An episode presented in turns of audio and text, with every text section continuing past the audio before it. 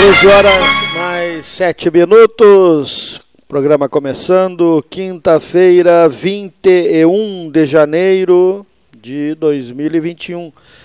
21 de 1 de 21. Ah, hoje é 21 01 21. Tá bom, hein? Hein, Leonito? Numerologia da sorte, hein? Tem que saber o que, que é. Agora, quando é, não, o Cleito, não, não, Cleito chegar, ele que entende disso. Não domino é. essa numerologia. Estamos começando o programa. 27 graus. 27 graus a temperatura. Sensação térmica de 29. Mas tá bom, tá agradável hoje. Tá agradável, né? Então, não tá aquele calorão, né? Tem uma previsãozinha de chuva aí para semana que vem, pode chegar no sábado, no domingo, né? Muitas participações, né? já apostos aí, nossa equipe sempre nos envia né, material. Né? Advogado Guilherme Monks, professor Alten Teixeira Filho, Custódio Arruda Gomes, João Garcia, Renato Varoto, Ari Carvalho Alcântara de Brasília, doutor Maurício Guimarães, doutor Abel Dourado, Cássio Furtado, deputado federal Jerônimo Gergen, jornalista Luiz Carlos Lanzetta de Brasília, Marcelo Oliveira Passos, enfim, né, uma gama de companheiros, de, nosso amigo Boni, de bancada aqui, né? Ah, o Bonifácio Pete, é, o Bonifácio Pete vai ser o primeiro hoje. Vai ser o primeiro hoje, vamos abrir com ele, né? mandou ontem um, um áudio, né? O, o, deputado Jerônimo e o, o doutor Abel Dourado né, para falar sobre na, o general Mioto, Geraldo Mioto, né, que perdeu a vida, que morreu ontem, né, vítima da Covid, 65 anos, esteve conosco né, no BR-116, 13 horas, né, as margens da BR, lá na altura de Guaíba, né?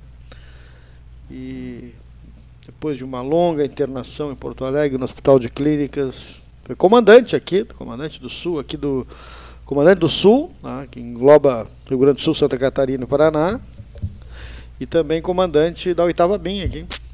Né. Teve um tempo em Pelotas, né, gaúcho, né, lamentavelmente. Teve na Amazônia e lutou contra a Covid, veio a falecer ontem, né? lamentavelmente. Daqui a pouco o Cleiton né, também vai né, falar sobre o general Mioto. Né, tem um artigo dele no site do 13 Horas que eu convido os nossos ouvintes para dar uma chegada lá www.pelotas13horas.com.br né, sempre com artigos, com informações, com notícias. Também tem todos os detalhes da posse da professora Isabela como reitora da Universidade Federal de Pelotas, tem também do professor Danilo Giroldo né, como reitor da Universidade Federal do Rio Grande, que aconteceu ontem em Brasília, em ato solene, né, presidido pelo ministro Milton Ribeiro, ministro da Educação, né, e com a participação também das principais autoridades da área de educação, do Ministério, como o secretário executivo do MEC, Victor Godoy, o secretário de Educação Superior, Wagner Vilas Boas,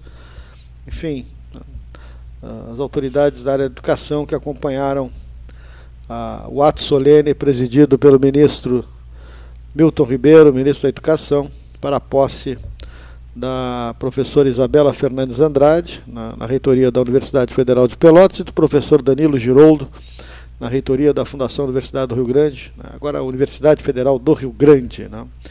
E teremos agora as tra transmissões dos cargos. Né?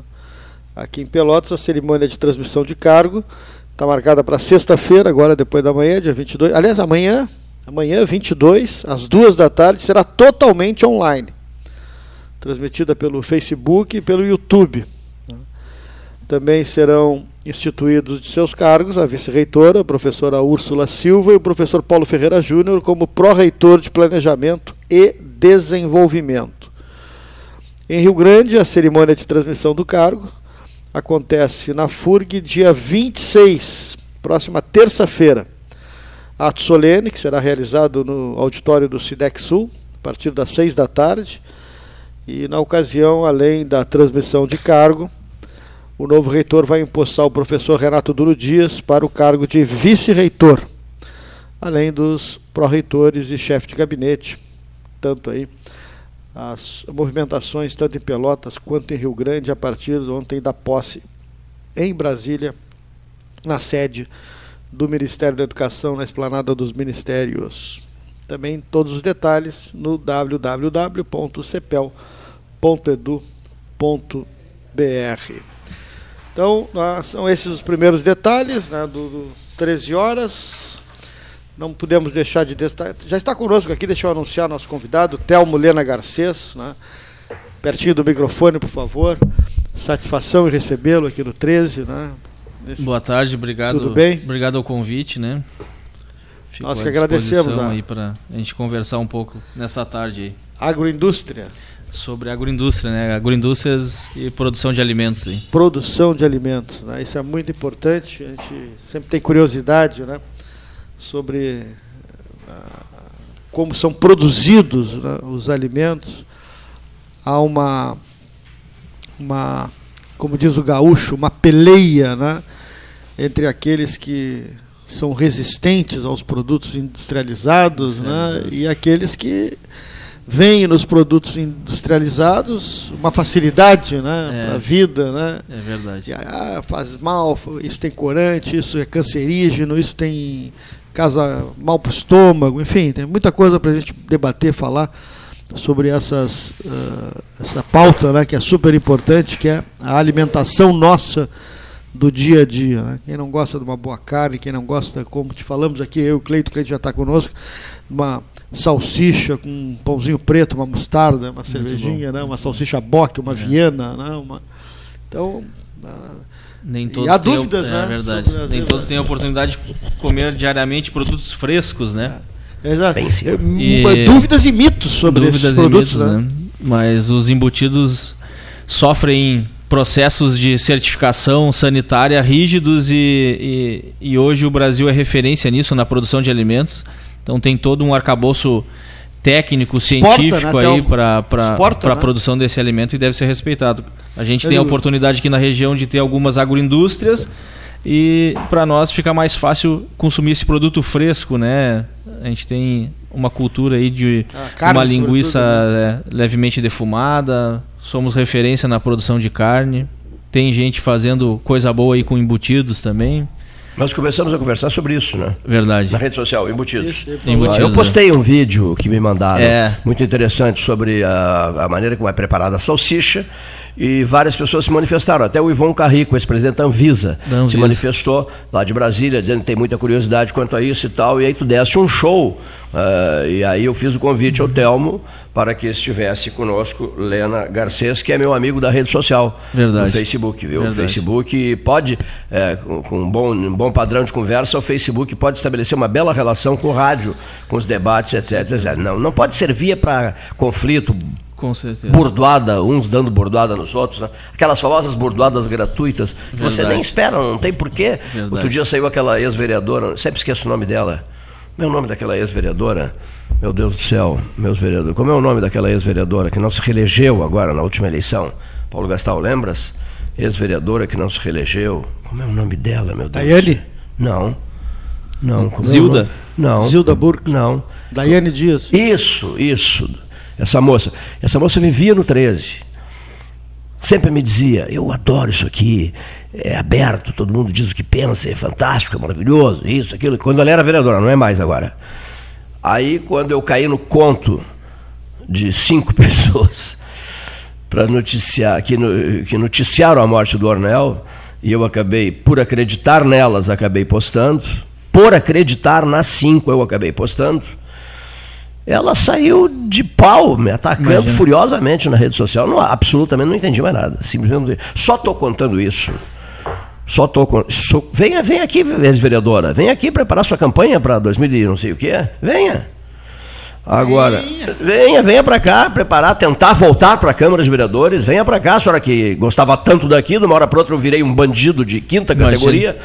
Venha para cá, dona Daiane Mas enfim, isso me chateou muito, porque ela, eu não sei qual é a que está falando a verdade. A, a, que vinha aqui dizia que o 13 era uma maravilha, que eu era ótimo, ou, ou a que me sentou o ferro no, no, na rede social. Então eu não sei qual é a Daiane verdadeira, qual é a teatral e qual é a verdadeira. Bom, feito esse registro, só para dizer que o Telmo Lena Garcês é amigo de rede social. Verdade. E entramos num assunto da maior importância, eu convidei. No inbox do Facebook ele, digo, Telmo, por favor, vá lá.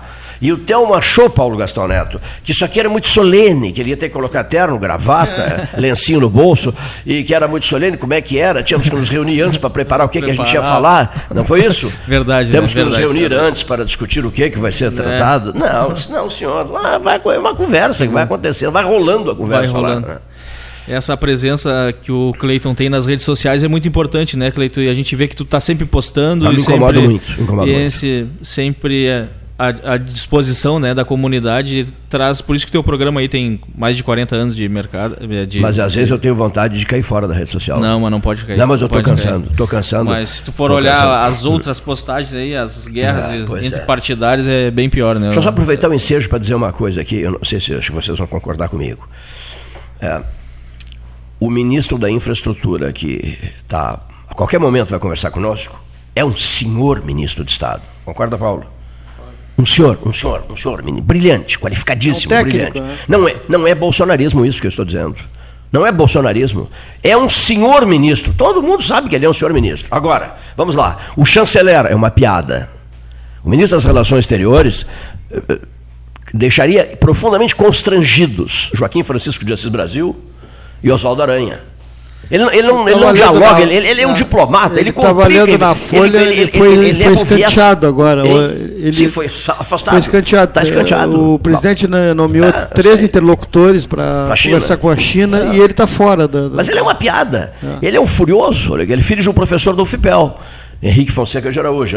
Ele é um furioso. Ele, ele meteu ideologia na ação diplomática. Não pode. Imagina. Não pode fazer isso. Só fez burradas até agora o senhor, o senhor Ernesto Araújo.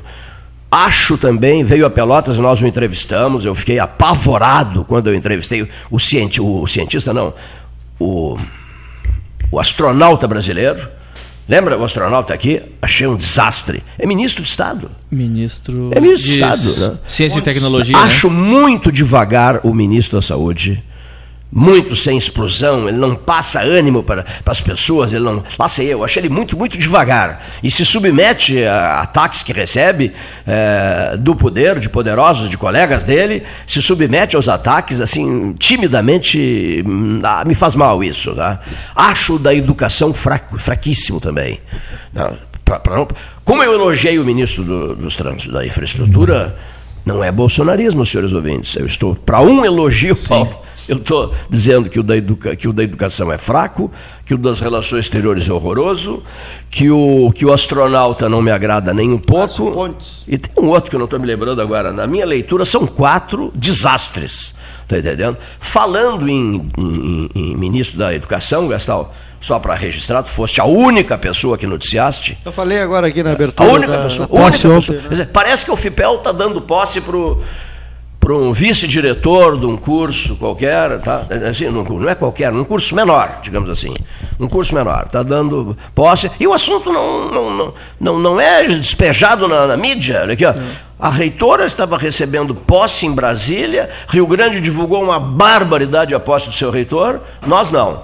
Nós ficamos sabendo na última hora, aos 45 minutos do segundo tempo, a assessoria de imprensa da UFIPEL largou uma nota não, e o Paulo teve o cuidado não, o de jornal, é- O jornal dá nota. destaque hoje. Não, hoje sim, o Correio é, do Povo, inclusive. É. O Correio do Povo dá destaque hoje. Então, Foi um reitor, ato solene ontem. Né? Um ato solene. Ministro Brasília, Milton Ribeiro, tal, ministro da Educação. Correio dá destaque. Ele aqui, ó, ela confirma a equipe, né? Isso. Ela confirma a equipe na sua famosa entrevista. Ela não. Na famosa entrevista dada pela vice-reitora Úrsula ao Diário da Manhã. Famosa entrevista na qual ela anunciou toda a equipe de trabalho muito antes da nomeação daqueles que, que, que, Não, que trans, fosse o reitor. A transmissão do cargo é amanhã. É, sim, sim, amanhã. Online, é online. Em Rio Grande é dia 26 não, e vai ter evento no Se auditório. Haverá uma solenidade. Ah. Por que tão tudo online assim, hein? É a opção, cada pandemia, né? Pois é. Mas e... Rio Grande não vai. Não, vai com restrições. Terá, com restrições. terá ato, né? Com terá restrições, ato com restrições. Um ato, né? né? A UFPEL precisa interagir. É que tem né? um tem É o que- centro Citec lá, é um auditório muito grande. A gente Conhece lá, já tem vários eventos lá. Outra coisa, um sujeito questionou eu estar procurando saber quem era o membro mais antigo da carreira do magistério com assento no Conselho Universitário. Absolutamente normal, porque... É público, a universidade é não pública. Todas as informações Se é são públicas. Se a UFPEL não noticiou nada sobre a posse, noticiou aos 45 minutos do segundo tempo sobre a posse em Brasília, não era o, é, o o candidato que queriam e tal, mas tudo bem, mas não noticiou. Não era o reitor que queriam, mas não noticiou. O, o dois reitores também já caiu fora, né? Saiu de moda o dois reitores, tá? Né? O dois reitores já saiu. A reitora é uma só, é ela, a professora Isabela. Bom, mas enfim, se a UFPEL noticiou aos 45 minutos do segundo tempo, ora Deus, eu tenho todo o direito, qualquer pessoa tem o direito de especular quanto a não, Brasília não, não, não nomeou o reitor ainda. Não houve posse do reitor. Nomeado já estava, de- desde o dia 8. Mas, mas não, desde o dia, não, desde o dia 5, anunciando que o mandato começaria dia 8. Nomeado já estava desde o dia 5 de janeiro, anunciando que o mandato começaria no dia 8. Mas como a comunicação social não noticiou nada sobre a posse de Brasília, ocorrida ontem, evidente que qualquer pessoa teria o direito de saber. Ah, quem é que está de reitor? O professor Pedro Alau já tinha o mandato dele, já estava encerrado. Assumiu o vice. Muito bem. Estava de reitor, o vice-reitor, mas cujo mandato se encerrara no dia 11 do mês de janeiro. Aí todo mundo, vem cá, mas como é que o professor Luiz Isaías Centeno do Amaral está no exercício se o mandato dele já se encerrou no dia 11 de janeiro? Por uma razão muito simples. O estatuto estabelece que, havendo vacância no cargo de reitor, e era o caso, o reitor estava aposentado, o vice pode ficar mais 30 dias. Então poderia ficar até o dia 11 de fevereiro. Bom, em seguida, na medida em que ninguém da UFPEL noticiou absolutamente nada, a especulação continua. O Paulo tem ele de cabeça, tem esse nome de cabeça, às vezes escapa aqui na minha, na minha memorização.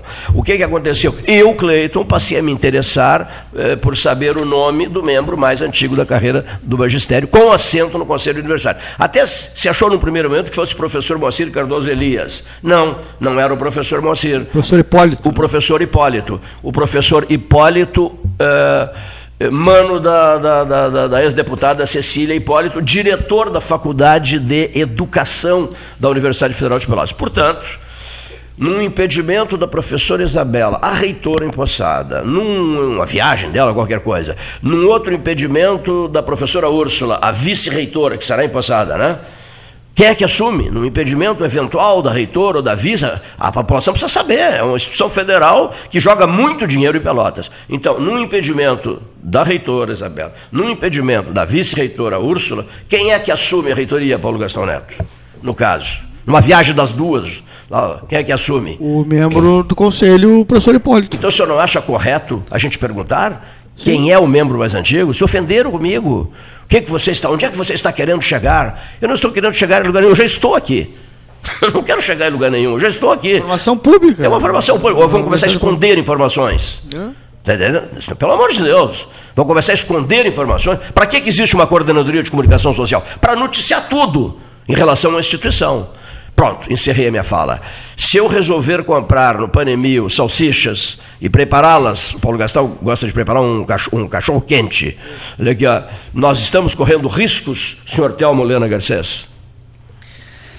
É, é uma verdade. Eu vou aproveitar aí que tu estava falando da UFPEL também, vou gerar uma demanda que a gente tem. Eu sou responsável hoje pelo programa de agroindústrias aqui do município, eu sou funcionário da prefeitura. Foi essa a da, pergunta que o Gastal te fez, me perdoa. é, me perdoa. Na, na Secretaria de Desenvolvimento Rural, vou aproveitar o ensejo, né? E, e cobrar o FIPEL também, da mesma forma que tu está cobrando, a gente, do programa de agroindústrias, a gente tem demandas técnicas, né?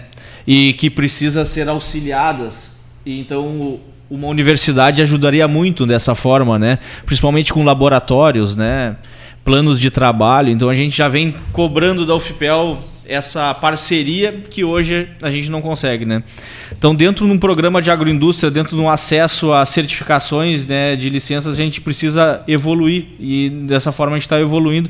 Então, as análises microbiológicas, Tem né? algumas do- análises que são só municipais, né? Tem algum tipo de, de alimento que passa só por crivo da análise municipal. Verdade, verdade. Existe leis, né? Isso é uma é uma incoerência, né? Hoje existe três processos de certificação, vamos dizer assim. O federal, que é para exportação, que aí vem junto o CISB, que é a nível nacional, o estadual e o municipal. Então, é, agroindústrias que são que sofrem fiscalizações do município, elas só podem vender dentro do município. Então, hoje a gente, a, nossa, a maioria dos nossos abatedouros, Pelotas tem nove abatedouros, né? Então, quatro abatedouros estão na região do Triunfo. Ele está a 10 quilômetros de Canguçu e a 60 quilômetros da sede de Pelotas. Mas ele não pode vender a sua carne em Canguçu. Ele só pode vender na sede de Pelotas. Isso, isso chama federalização. ele não, ele não pode certificar em Canguçu? Não, ele análise, análise de Canguçu certifica dentro do CNPJ não passa dele do, da, do endereço dele. Pela... Então, hoje Pelotas foi a primeira cidade da metade sul a conseguir o SUSAF, que é uma equiparação de serviços serviço de inspeção. Então, as agroindústrias indicadas pelo SUSAF podem vender em todo o estado, mas não entra abatedor. E dentro dessa demanda a gente tem análise microbiológica, que nem o Gastal falou. E a gente precisa de laboratório. Hoje a gente está tendo que levar esse produto lá para Porto Alegre, lá para é, Eldorado, porque aqui em Pelotas não tem uma um laboratório para fazer, mas a universidade tem esse laboratório. Né? Assim como acontecia com o leite, o leite tinha que passar por teste em Passo Fundo, parece que é. agora tem na Embrapa aqui. Tem na Embrapa, mas ainda a gente tem agroindústria de leite que ainda vai para Eldorado. Então a gente, ah. hoje a gente não tem esse apoio né, dessas instituições, então aproveitando o ensejo aí para cobrar também, já que estão falando do UFPEL, também vou aproveitar, né, tia? é, mas como o Cleiton perguntou, né, hoje todo o produto né, produzido de origem animal, né, ele passa por um crivo técnico que são os, os regulamentos de identidade e qualidade. Né? Então, quando o consumidor vai na gôndola e pega uma salsicha, ele, essa salsicha, antes de chegar, ela teve que passar por um processo, né? Tanto da liberação do estabelecimento como do registro de rótulo. E esse registro de rótulo ele, ele, ele segue um regulamento técnico de identidade e qualidade. Né? Hoje a salsicha em si, ela tem um regulamento de identidade e qualidade. E ela é separada em várias salsichas, né? Hoje tem a salsicha normal, salsicha Viena, Frankfurt, é, salsicha de, de ave, salsicha de peru. E a salsicha essa normal que a gente compra, né? Às vezes a um preço mais baixo, tu vai conseguir um produto de menos qualidade. Mas ele é um produto certificado e de consumo humano, né? Não, não tem aquela, aquele mito, né? Não, que a salsicha é feita com resto de animal, isso aí é... Não é, existe isso. Isso aí não existe. Não existe. Todo mundo fala isso. É, verdade, ah, o dia que você olhar, o jeito que preparam né, uma salsicha, você nunca mais come As salsicha. As exigências são muito grandes, né? Para a produção é. de alimentos no Brasil. O Brasil é referência nisso. Mas, Mas isso, no caso... Exporta, né? Tipo coisa? Acredito que sim. O pessoal faz muito de cabeça, né? De porco, né? Existe casos e exceções, a gente não pode. Olha aqui, mas em indústrias de alto padrão não pode ocorrer isso, não, evidente. Não pode. Agora, não tu estás falando em relação a elas, isso. mas e, lá sei o fundo de quintal, o famoso improviso brasileiro, não pode é acontecer isso. parte do princípio da, re, da, da, da, regra, né? E ela, assim como na salsicha deve ter a sua exceção, como tem em todos os outros ramos, é, né? É. É, parte do princípio da regra. Um grande estabelecimento não, vende produto sem uma certificação sim. municipal, estadual ou federal. O mais comum é o selo do CIF, que se vende. É, o Serviço de é Inspeção Federal, federal que fica é dentro das indústrias. Fica né? dentro das indústrias. Tem um profissional federal um lá dentro. veterinário ah. ligado ao Ministério da Agricultura dentro das indústrias. Hoje aqui em Pelotas nós temos sete veterinários mais cinco técnicos, né, que fazem o controle aí desses nove abatedouros e, e 20, 25 agroindústrias, 26 agroindústrias de origem animal e a parte de origem vegetal fica por conta da vigilância sanitária, essa fiscalização.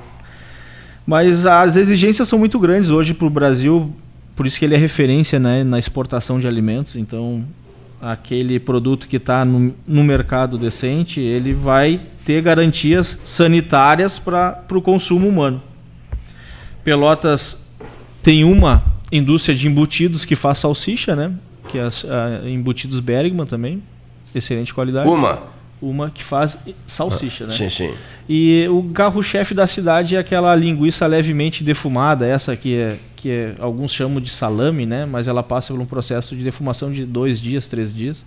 Então aí tem umas 15 fazendo mais ou menos, que é as pernas de linguiça que vende na colônia. Mais um. Não. E também ah, aqui de Pelotas ah, os produtos Castro que hoje chegaram em Ah, Porto fantástico, Alegre Fantástico. no Zafari Sucesso que em tem. É, que o- tem o uma ca- qualidade bastante expressiva. Tem a linguiça defumada que tu Tem, falaste. Tem, tem boque, tem. Tem, eh, o salsichão, Salsichão, o salsichão. sucesso, né? É, Aliás, o- se é que vê- eu o falei, salsichão a gente é, vê muito pelo preço. né, mas Uma o- maneira de é, ter uma qualidade é pelo preço, você vê. É um O sal- Castro é inspeção estadual. Castro é Castro é Frigorífico estadual. Castro é inspeção estadual. Inspeção Inspeção estadual. estadual. Fantástico. O Castro já está na vanguarda há bastante tempo, foi um dos primeiros aí. Faz produtos de qualidade, está aumentando a linha dele de abate, fornece matéria-prima para essas agroindústrias nossas aí do município, né? O Flávio é referência para todo mundo aí. E faz uma murcilha muito boa também, né? Hein, Gastão? Bursilha doce, É trecho, né? salgada, né? Bursilha Murcia é é, o que vai no, na parrija, né? Vai na parrija, né?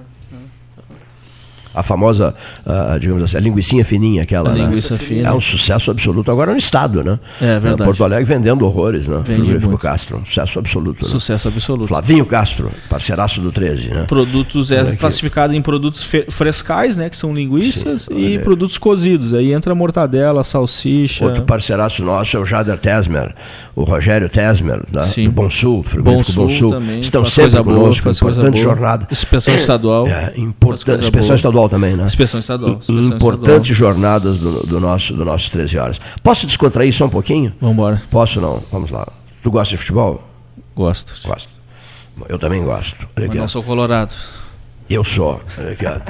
Em 1975, eu ganhei do Lula a camiseta 11, com a qual ele brilhou intensamente no título, primeiro título nacional conquistado pelo Inter contra o Cruzeiro de Minas. Gol de Figueroa. Dom, Dom Fi- Ricardo Elias Figueroa Brender. Tá comigo a camiseta. Tá bem desbotada já a camiseta de 1975. Cacaio Reis, Luiz Renato Leite Reis, Fábio Terra Leite, enfim, inúmeros amigos, estávamos todos lá, no Beira Rio, enlouquecidos. Gurizada, nós éramos uma gurizada, vendo aquele título nacional. Depois veio o Bi, o Tri, não, na verdade não é Bi nem Tri, porque não foram se- sequenciais, né? mas veio 76, 79, 75, 76, se- foi isso? 75, 76, 79, né? E o Inter três vezes campeão do Brasil, depois nunca mais. Copa do Brasil sim, Mundial sim, mas em 2006, mas título nacional que é bem bom, que é bem bom, nunca mais, o que magoou profundamente a, a torcida rubra. Pedro Pereira que gostava de dizer, a torcida rubra. Pois bem, o Internacional, eu achava que o, que o Internacional se, daria mal ontem em São Paulo, eu achava. Bom, meteu 5 a 1 no São Paulo. Vocês viram o jogo? Eu vi o segundo tempo, que eu estava vendo o Fluminense e Que Curitiba, frieza, hein? 3 a 3 foi um jogaço. jogo? Curitiba saiu 2 a 0 na frente, Fluminense empatou 2 a Foge 2, do- do- 3 a 3. Aí terminou o jogo 9 e meia, passei pro 10 e meia terminou, passei pro Inter. Você te empolgasses com o Internacional? Não? Achei o 5 a 1 uma coisa fora do, do- do- do- Fora dos de padrões de né? propósito. Falhou muito São Paulo. Fernando Diniz, que eu acho um bom técnico. Eh, acho que não teve culpa. teve- ele se botou culpado, porque disse que tro- tirou um volante, botou um atacante, mas a- ali houve falha na, na- na- na- na- falhas grotescas da, da- defesa. da- da- da- do- dos jogadores de São Paulo e nervosos, que, né, nervosos tal. Líderes do campeonato. Né? Líder do ca- liderança do campeonato, Líder mas- do campeonato, jogando em casa. O Abel no final disse que o Inter está com sorte de campeão. Ah, isso é verdade. Está com sorte de campeão. Agora, agora, agora, tá Deu- caminhando para o Deu título. tudo certo. Está caminhando para o Deu título, tudo mas certo. com um aí, treinador verdade. que ganhou sete na corrida, uma atrás da outra, Ah. mas já está de treinador contratado no espanhol. Ah, Quer dizer, é umas coisas que não dá para entender. Olha aqui, Marcelo de Oliveira Não, mas Passos. daqui a pouco ele pode Sim, continuar. é- é o que todo mundo Não, espera. e tem que chamar a atenção, o Yuri Alberto deslanchou. Show, o, show, Yuri Alberto. O Eu rei consigo- Alberto. do- Eu não né? consigo esquecer o repórter da Gaúcha que disse assim. é, Lembrou Leandro Damião. alguns jogos, ele disse assim pro, pro Abel: Abel, uma pergunta importante. Olha a importância da pergunta. Qual a pergunta? A pergunta é a seguinte: Você aceitaria ser auxiliar do espanhol? Olha a pergunta feita pro, pro Abel. O Imagina. Abel serenamente respondeu assim: Eu sou treinador, ele também o é. Né? O espanhol, que eu me esqueci o nome. Olha aqui, ó. Então, eu não seria auxiliar, nem ele. Eu não seria auxiliar dele, nem ele seria auxiliar meu. Se isso é pergunta que se faz para um treinador campeão do mundo É. pelo Internacional, Campeão do mundo em, do, em 2006. Tipo da pergunta desnecessária. Bom, então essa molecagem. Mas dá certo essa contratação essa mole... Sim, está contratado. Essa molecagem que fizeram com, com, com, com o Abel, que o novo presidente, o ex-assessor da Cecília Hipólito, eu sempre valorizo as coisas daqui, hein?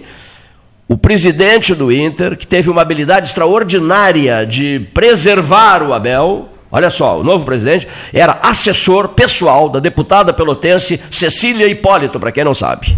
Assessor pessoal da deputada do Partido dos Trabalhadores, Cecília Hipólito. Pois bem, ele teve habilidade, viajou com o Internacional para um jogo lá no Nordeste, né? e costurou a permanência do Abel. Muito bem. Agora, não é culpa dele a questão Abel. É um grupo que tomou essa decisão de, de procurar um outro treinador. Nem tinha Abel na parada, o Abel não. Tinha era o Cudê, que aí da saída do Cudê desnorteou o Internacional. Agora, o, o, o Internacional tem que rever isso aí, né? Vem cá. O Abel está praticamente dando um título nacional pro, pro. Não sei se vai conseguir, mas tem todas as condições de conseguir um título nacional para o Internacional. Aí vão dispensá-lo depois, né? Vão fazer a mesma coisa que fizeram com o Gabiru e com aquele do meio de campo, que deu a bola para o Gabiru fazer o gol em 2006. Como era o nome daquele jogador do meio de campo? Brilhante, brilhante, brilhante. Esqueci o nome dele agora. Não, não, não, não. Yarley. Yarley, Yarley, chutaram o Yarley, mandaram, mandaram o Yarley embora. Tem o pavor de quem manda embora assim desse jeito. Mandaram o sujeito que deu a bola pro gol do Gabiru, mandaram o Yarley embora, mandaram o Gabiru embora. É. Ora, naquela gigantesca estrutura do Internacional, por que mandar esses dois embora? Aí o Inter foi injusto com esses dois e, e será injusto com o Abel. Não pode ser injusto com o Abel. Olha aqui, Marcelo de Oliveira Passos, nosso comentarista de sempre, é, Diniz, Diniz é bom, mas não ganhou nada até agora. Abel se reerguendo como técnico. Jogaço, quando eu falamos. Humilhou o São Paulo. Gol de cabeça de Dom Figueiredo, ah, isso se, se referindo a 1975, né? O, o- o nosso comentarista de economia. Afinal, é comentarista de economia ou de, ou de futebol? Marcelo. Marcelo de Oliveira Passos. Tem o Bom, comentário dele daqui a pouco. mas daqui a pouquinho o comentário dele. Eu fiquei sabendo que o Inter levou na bagagem, Telmo, levou é, cinco é, vacinas da Bagualavac. da Baguala vacinaram Vacinaram. cinco atletas do São Paulo. Ô, Flávio Luiz Gastou, né? Gastou deve estar nervoso, hein? Vac- Vacinaram cinco com a vacina Bagualavac do Rio Grande do Sul. Só uma frase minha para encerrar essa conversa fiada aqui. Não, fiada não, seu Glenn. Como conversa fiada? Se o Inter dá ch- chance de ser campeão brasileiro. Conversa, porque no programa não é propriamente futebol. A frase é a seguinte. O Inter ganhou sete, uma atrás da outra. Sete vitórias consecutivas. O meu número de sorte é o oito. Ganhou o Grenal Ai, agora, ai, ai. Não, não. Hein? Olha Não vai- só. não Eu vou, vou repetir a frase, olha aqui, ó. O meu número de sorte é oito. O Inter ganhou sete na corrida Na consecutivas. Então, portanto, Leonir Bade diz assim: por consequência, ao fim e ao cabo, prepare-se para fortes emoções. É isso ou não? Um sorrisinho só, um sorrisinho de, sorrisinho de desprezo, né? né? Desprezo. Numerologia que tu gosta então hoje. Hoje é 2101 21. Interessante, o festival de um, né? Ah, 21, 21, de 01 01, de 20 21. 21. 21 de 01 de 21 Ah. e explode, incendeia a fábrica na Índia da- de, de vacinas, né? Você Isso, soube, né? eu soube. Eu não soube. É um Ah. incêndio grande, né? Isso Ah, morreram não- cinco. Mas não Meu Deus atingiu céu. as vacinas. É, morreram cinco, né? É, um incêndio de grandes proporções. É uma das maiores fábricas. A da Índia é a maior do mundo, né? A da Índia é a maior, é a maior do mundo. Sobre vacinas. Olha só, eu ia dizer vacina, sobre tá? isso. Eu cansei desse assunto de Eu vacina. pensei. Olha só, não vai chegar tão cedo pra gente, tá? E já estão postando aí gente que está tomando vacina, estou vacinada. Nós vamos criar párias agora, nós vamos criar as pessoas É. que são de primeira linha e as que não são vacinadas e que vão ser de segunda linha. E o Estado, de modo geral, o Estado, o município, o Estado, a União, criaram isso aí com a ideia. Hoje, uma ex-presidente da Anvisa concedeu uma entrevista, né? dizendo que pô, tem que parar com essa questão, porque não tem vacina para todo mundo. Daqui a pouco as pessoas vão estar se aglomerando nos postos de saúde, não tem vacina. Não. Só se fala em vacina sem ter vacina. Pois é. Não tem nem para o pessoal da linha de frente. Entendeu? Eu Imagina aqui- a corrida que não, Não, deve estar para essas então- vacinas, né? E não pontos. tem insumo para se fazer tem. mais a curto prazo, não tem perspectiva de chegar. O presidente afastou o ministro das Relações Exteriores Então, porra. das negociações com a China. Ele a próprio, China. o presidente pediu aos assessores, Paulo, que conseguisse uma conversa dele com o presidente Xi Jinping, no Palácio do Povo, lá em Pequim. Sabe disso, né? Pediu, ele precisa conversar com o presidente da China, porque o chanceler fez confusões atrás de confusões. É. Atrapalhou tudo, meteu política no meio, ideologia, esculhambou a China. É um radical furioso, tá entendendo? O que, que Prejuízo- aconteceu? O Brasil está sofrendo essas consequências. Esse chanceler, há meses a gente vem dizendo aqui que ele é uma piada. Mas não tem como se fazer um cronograma. Olha, o, Tá muito difícil. o, o Paulo Gastal, que tem 58 anos, vai estar na fila no dia 20 de junho. Possível, Não, né? tem, não tem essa programação. impossível. tá? E lançaram um cronograma que é frio, a Record lançou, eu acho. Então não, não, não, não, não é verdade. Então, então isso, essa ilusão causa muito desconforto. A gente já está vivendo problemas sérios emocionais as, as pessoas e se ilude mais ainda, porque começa a colocar foto de pessoas se vacinando Isso mesmo. e essa vacina não vai chegar. Uma, duas, três pessoas se vacinam e colocam fotos e ah, fulana se vacinou, ah, aí aparece prefeito ao lado da vacina, todos os prefeitos tiraram ah, e daqui a pouco está vazando vacina para quem não tem que, se vacinar. Estava chegando aquela Ah, notícia do número de vacinas. Eu estava lá no trecho fazendo compras e nós trocamos. Tenho certeza que as E- pessoas estão E desconfortáveis nós com isso. trocamos mensagens, lembra? Se tu colocasse na mensagem, eu estava lá, parei o carrinho lá no trecho e fiquei lendo a tua mensagem. Na tua mensagem dizia assim: desestimulante. É, desestimulante. Desestimulante. Por que desestimulante? Olha aqui, ó. População do Rio Grande do Sul, 11 milhões de habitantes. 11 milhões de habitantes. Vacinas que chegaram Gente de 70 mil. para distribuírem, não sei, pra- para distribuição em 497 municípios. Aí vai uma ninharia para cada município. Vai. Próximo lote, não sei. Próximo, próximo lote, não sabemos quando. Sabemos. Quer dizer, então, isso sim é profundamente frustrante. Há uma boa vontade em trazer, há uma boa vontade de- em distribuí-la, há uma boa vontade em distribuí-la, há o desejo de que dê certo, há o desejo de que dê certo, mas o problema é aquela, você organiza um churrasco, você organiza um churrasco para 200 e, na- e você leva a carne para 20. Ora, Deus do céu. Esse churrasco vai terminar mal. Os caras vão chegar loucos de fome nesse churrasco. Você, você convidou 200, mas na hora foi o açougue e comprou carne para 20. Não é mais ou menos isso, Paulo? Exatamente. O cara, o cara enlouquece, mas por que, que tem carne pro seu, pro seu Telmo Lena Garcês não tem pro seu Cleiton, né? E aí vai, explicar, alguém que suba num caixote lá para, para dar explicações. Vai ser um horror esse, fe- esse festival de explicações. A Mas eu só demanda queria, é maior que a oferta. Olha aqui, Paulo, vou fazer o seguinte: ampassando, temos que ter muito cuidado com essa notícia aqui e tal. Eu, eu queria que tu desses uma olhada nessa notícia aqui. É, uma- é sequencial, é um médico, um grande amigo nosso que nos mandou. É um, um sequencial, as fotos e os textos. As fotos e os textos. As fotos e os textos. Dá uma olhadinha nisso. Evidente que nós vamos investigar primeiro, diz respeito à vacinação em Pelotas. Tá? pessoas que estão envolvidas até o pescoço nessa questão eh, devem merecer a prioridade né, para receber a vacina. Enfim, nós recebemos um relatório de um médico, com, outro médico repassou para ele essas informações, as fotografias das pessoas eh, no local de vacinação, etc, etc, etc, etc. Nós vamos primeiro eh, avaliar isso quanto aos critérios, não é isso? De, de, de vacinação no município de Pelotas. Concordas que é um, que é um tema preocupante? Dá uma manchete só, dá uma manchete Não, só. já, já recebi. É, é no pestano, né? é, quem trabalha em posto de saúde está tá, tomando vacina, está na lista. E estão, Tá sendo, lista. estão sendo vacinados, Estão sendo vacinados. mas não envolve outras pessoas aqui. Não, quem está em posto de saúde, UBS, tem vacina, está sendo vacinado. Tá. E os voluntários médicos- que fizeram parte do estudo Médicos, para que a vacina fosse liberada e que ainda não receberam. Né? E tem para índios e quilombolas, né? Também. Tem uma linha, né? Uma faixa, né? Mas são poucos. A grande maioria são os estão nos hospitais e nas A linha de frente. unidade básica de saúde. Então, olha aqui, voluntários que fizeram parte do estudo para que esta vacina fosse liberada e que ainda não receberam a vacina, trabalhadores que fazem a higienização das áreas Covid. Né? É isso, a cobrança é essa, né? Sim, então nós isso é. vamos contactar eh, eh, as pessoas eh, que podem dar uma explicação sobre isso. UBS, União de Bairros, né?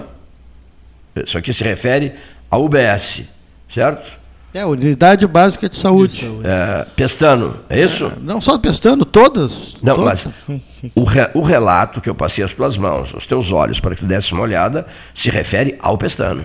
É isso que eu Sim. quero dizer. Estou lendo aqui algo que se refere ao pestano. Pessoa- pessoas que trabalham na UBS do Pestano tomando Isso. a vacina.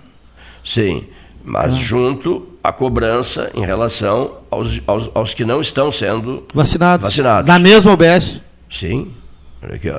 Sim. olha Todos aqui, que ó. trabalham em UBS que estão. Quantas vacinas vieram tu, para tu, Pelotas? tu avançaste o sinal no bom sentido, dizendo que não é só no pestano que ocorre Ah, isso. ah, não, em É. todos. é, Já, já, já tinha essa informação. Ah, Já, já tinham chegado fotos de outras ah, pessoas se vacinando. na- Aqui tem várias em- fotos de pessoas- em de pessoas unidades se básicas de saúde.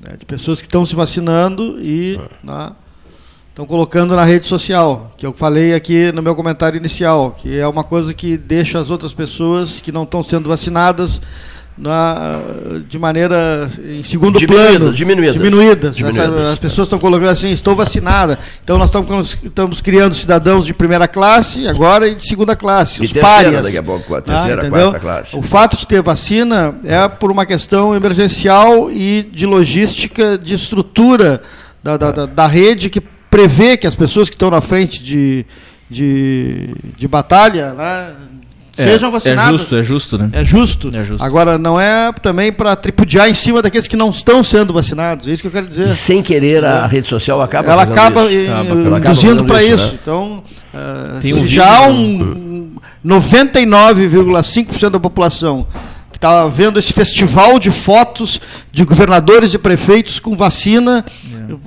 para 0,5%, todo mundo olhando isso, que a mídia vende isso. Vende.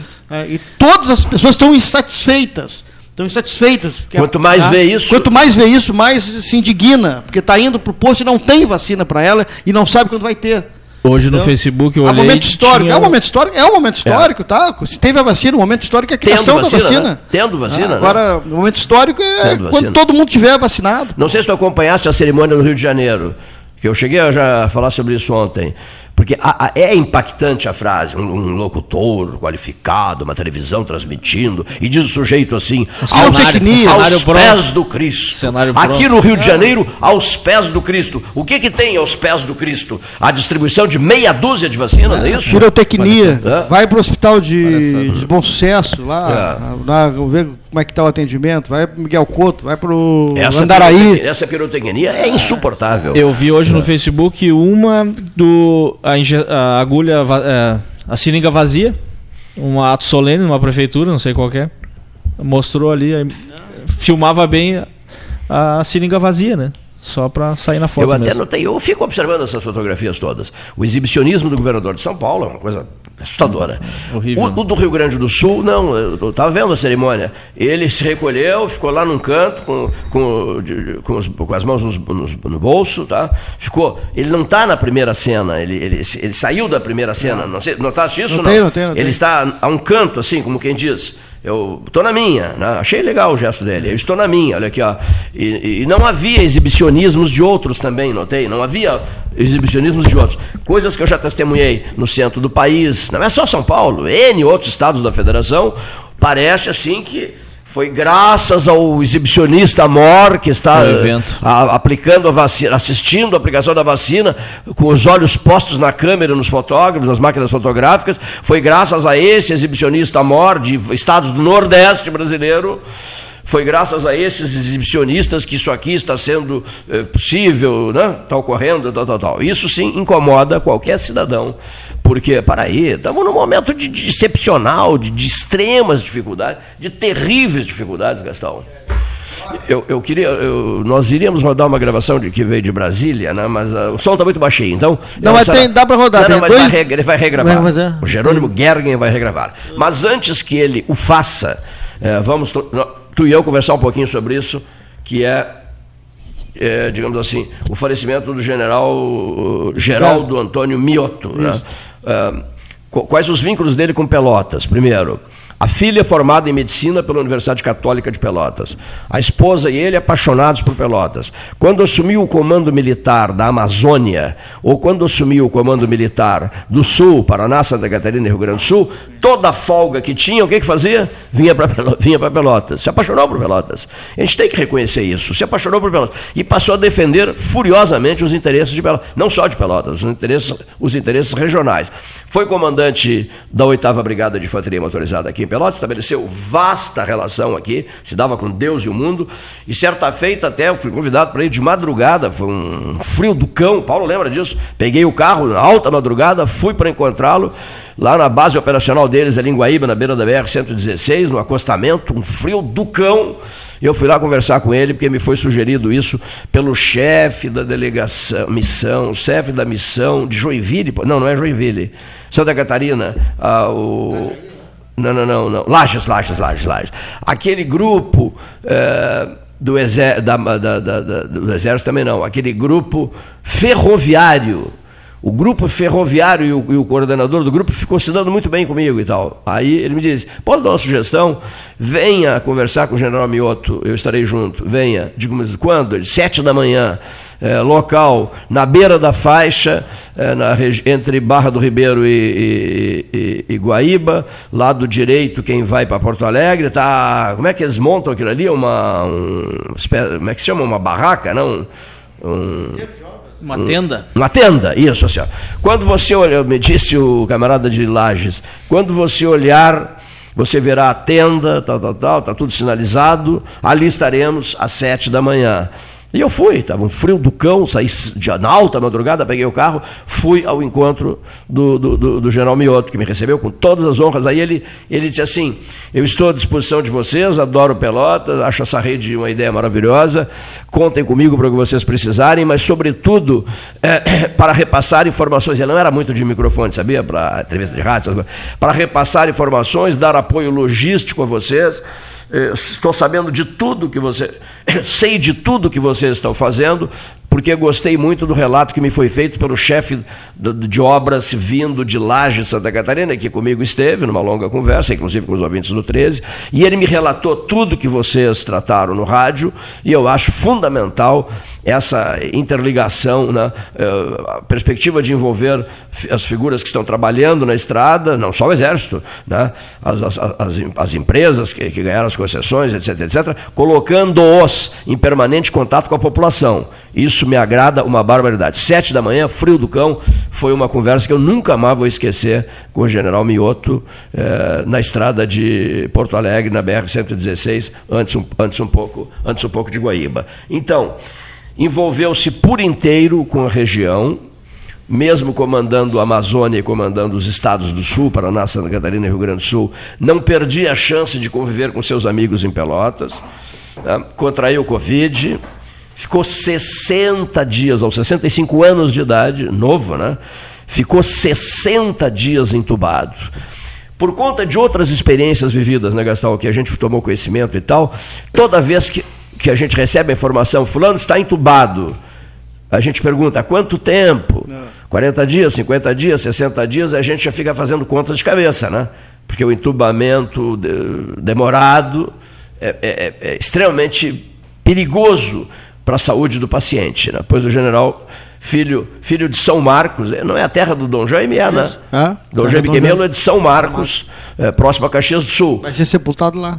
Está sendo velado em São Marcos, né? É. O ex-comandante do 8 BIM, comandante militar do Sul, comandante militar da Amazônia, que essa é a frase que eu quero deixar bem explicitada no ar. Eu sei que tu tens um comentário a fazer em cima disso e eu. E eu... Não, só, deixa, eu só, deixa eu só completar. A frase é foi graças ao general Mioto que o exército foi para a BR-116. Ele comandava o grupo de Lages, né? o grupo de Lages era comandado por ele, ele comandava Paraná, Santa Catarina e Rio Grande do Sul. Quando comandava o comando militar, quando era o comandante do Comando Militar do Sul, Santa Catarina estava sob controle dele. Ele designou o grupo ferroviário de Lages. Então, foi o general Mioto quem colocou o exército brasileiro na 116.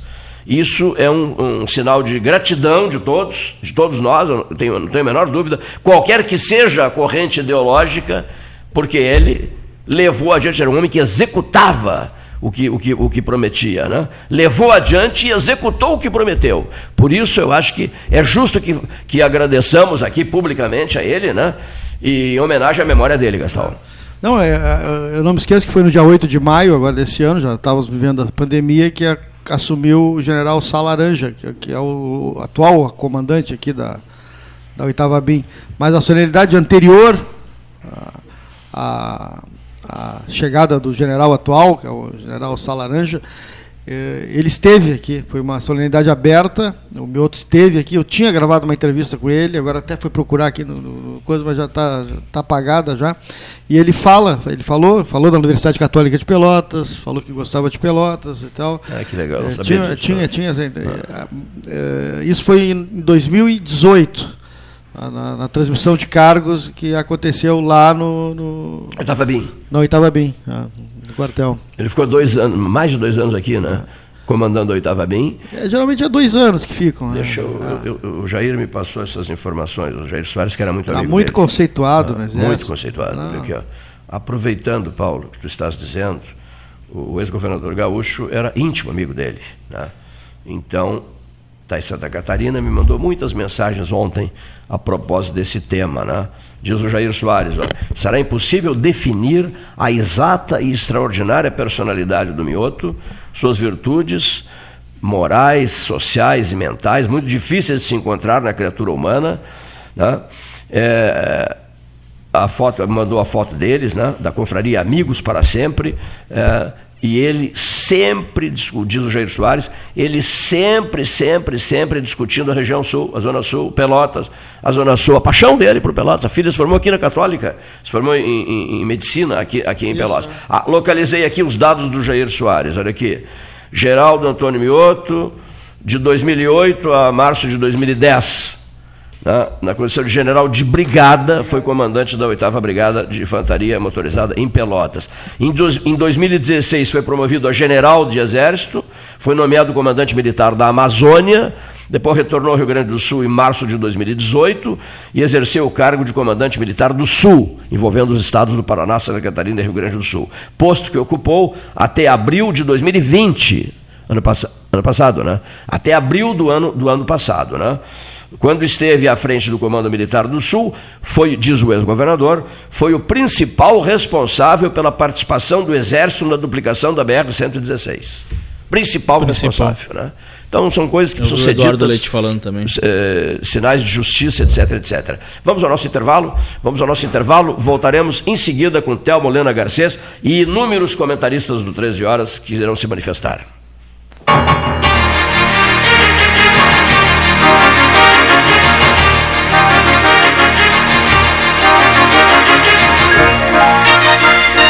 Associação Comercial de Pelotas é um dos órgãos mais antigos do país, sempre em defesa da classe empresarial, com uma história marcada pela transparência e pelo compromisso com seus associados. Faça parte do nosso quadro de sócios. A ACP está localizada no edifício Palácio do Comércio, Rua 7 de Setembro 274, telefone 3028 1541, com o ramal 200. A SPO ampliou e inovou. Há 40 anos prestando serviços em arquitetura e construção. Agora também é consultoria imobiliária especializada. As tendências no mercado de imóveis, projeções, prospecções, oportunidades e as melhores estratégias e logísticas de compra e venda. Mande um WhatsApp para 53 98117 8685 ou ligue para 53 3028 9944 e converse com a equipe SPO. Com o verão aumenta a vontade de curtirmos as ruas e as praias, não é? Mas lembre-se, a pandemia não acabou. Precisamos manter os cuidados, usando máscara, higienizando as mãos, evitando aglomerações e sabe o que mais? Utilizando o app Banrisul Digital. Isso mesmo com ele, você tem mais comodidade e segurança para resolver o que quiser sem precisar sair de casa. Fica a dica: Banrisul Digital. Tudo no seu tempo. Suba no caixote do Café Aquário para debater a duplicação da BR-116. Quer comprar, vender ou alugar? A Imobiliária Pelota é a parceira ideal para a realização dos seus desejos. Opções inovadoras de atendimento a qualquer hora e em qualquer lugar. WhatsApp, visita remota, tour virtual, contrato digital e outras ferramentas seguras e práticas para você fechar negócio sem precisar sair de casa. Na Imobiliária Pelota, os sonhos não param. Acesse www.pelotaimóveis imóveis.com.br. WhatsApp 991 11 74 32. O 2020 foi cansativo? Então que tal presentear o seu ano novo? A Life Sleep Comfort tem ofertas que vão transformar 2021. Conjunto Box Casal Erval, 1190 ou 12 vezes de 119. Aproveite essa e outras promoções com a garantia da pronta entrega Life Sleep Comfort, a maior rede multimarcas de colchões do estado em Pelotas e Rio Grande ou em Porto Alegre, na Avenida Ipiranga, 7624. Agora, o documento anual do seu veículo não é mais enviado pelo correio. Ele é emitido digitalmente. Você pode emitir de dois jeitos: pelo app Carteira Digital de Trânsito ou pelo site, após o pagamento do IPVA e demais itens de licenciamento. Emitindo pelo app, você leva o documento no seu smartphone. Pelo site, você mesmo imprime o documento. Saiba mais em rs.gov.br. Detran RS e Governo do Rio Grande do Sul. Novas façanhas. Genovese Vinhos, Delicateces, produtos de marca, a qualidade de sempre. Ligue 3225 7775, Doutor Amarante 526. Visite a sua Genovese Vinhos. Ferragem Sanches, Barros Cassal 16, Arial. Fone 3228 4188. De segunda a sábado, das 8 às 12 e das 13h30 às 18h30. Material hidráulico, material elétrico, tintas, vernizes, tinners, máquinas serra mármore, furadeiras, cimento cola e ferragem em geral. Ferragem Sanches, Barros Cassal 16, Arial. Chega de esperar! Agora você já pode fazer transferências e pagamentos instantâneos 24 horas por dia, 7 dias por semana pelo Pix no seu Banrisul Digital. Basta você ter suas chaves cadastradas. Pode ser seu CPF, e-mail, número de telefone. Você escolhe. Não cadastrou suas chaves ainda? Tá na hora.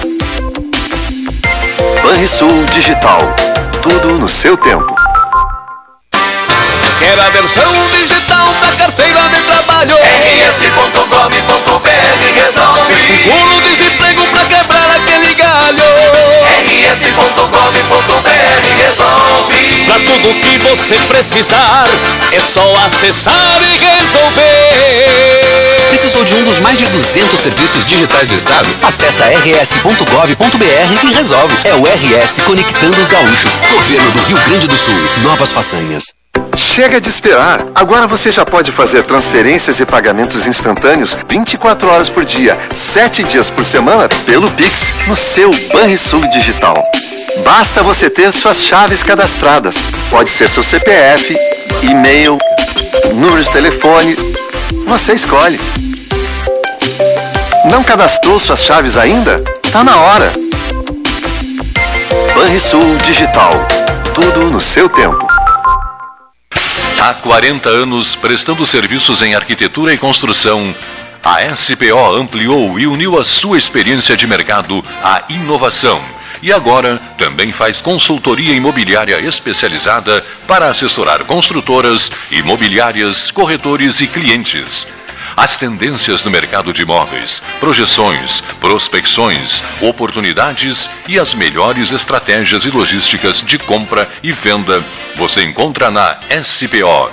Mande um WhatsApp para 53 981 17 8685 ou ligue para 53 3028 9944 e converse com a equipe SPO. Com todo mundo tomando cuidado, já se pode pensar em viajar com mais tranquilidade. Para que isso aconteça, a Expresso Embaixador está fazendo o necessário para manter seus clientes e funcionários seguros. Antes e depois de cada viagem, uma equipe de limpeza higieniza todas as partes do ônibus. Dentro e por fora, nossos carros passam por um processo de desinfecção e descontaminação. Tudo pronto para levar você com segurança ao seu destino. Expresso Embaixador, aproximando as pessoas de verdade. O 2020 foi cansativo? Então que tal presentear o seu ano novo? A Life Sleep Comfort tem ofertas que vão transformar 2021. Conjunto Box Casal Erval, 1190 ou 12 vezes de 119. Aproveite essa e outras promoções com a garantia da pronta entrega Life Sleep Comfort. A maior rede multimarcas de colchões do estado em Pelotas e Rio Grande ou em Porto Alegre, na Avenida Ipiranga, 7624. Quer comprar, vender ou alugar? A Imobiliária Pelota é a parceira ideal para a realização dos seus desejos. Opções inovadoras de atendimento a qualquer hora e em qualquer lugar. WhatsApp, visita remota, tour virtual, contrato digital e outras ferramentas seguras e práticas para você fechar negócio sem precisar sair de casa. Na Imobiliária Pelota, os sonhos não param. Acesse www.pelotaimóveis imóveis.com.br. WhatsApp 991 11 7432. Você já sabe, agora o documento anual do seu veículo é gerado pelo app Carteira Digital de Trânsito ou acessando os serviços digitais do Detran RS em rs.gov.br. Além disso, no site você também pode fazer apresentação de condutor, defesa e recurso de multa e defesa de suspensão e cassação, entre outros. Mais praticidade e agilidade onde você estiver. Detran RS e Governo do Rio Grande do Sul. Novas façanhas. Quer a versão digital da carteira de trabalho? rs.gov.br resolve. Seguro-desemprego pra quebrar aquele galho. rs.gov.br resolve. Pra tudo que você precisar, é só acessar e resolver. Precisou de um dos mais de 200 serviços digitais do Estado? Acesse rs.gov.br e resolve. É o RS Conectando os Gaúchos. Governo do Rio Grande do Sul. Novas façanhas. Ótica Cristal. Crediário, cartão ou cheque, a vitrine do calçadão da Andrade Neves. Panemio, alimentos saudáveis e conveniências. Osório, esquina Rafael Pinto Bandeira. Teleentrega 3225-2577. Bom Sul, qualidade em carnes suínas e bovinas. Avenida Fernando Osório, 6959. Telefone 3273-9351. Unimed Pelotas. O melhor plano de saúde, com urgência e emergência 24 horas.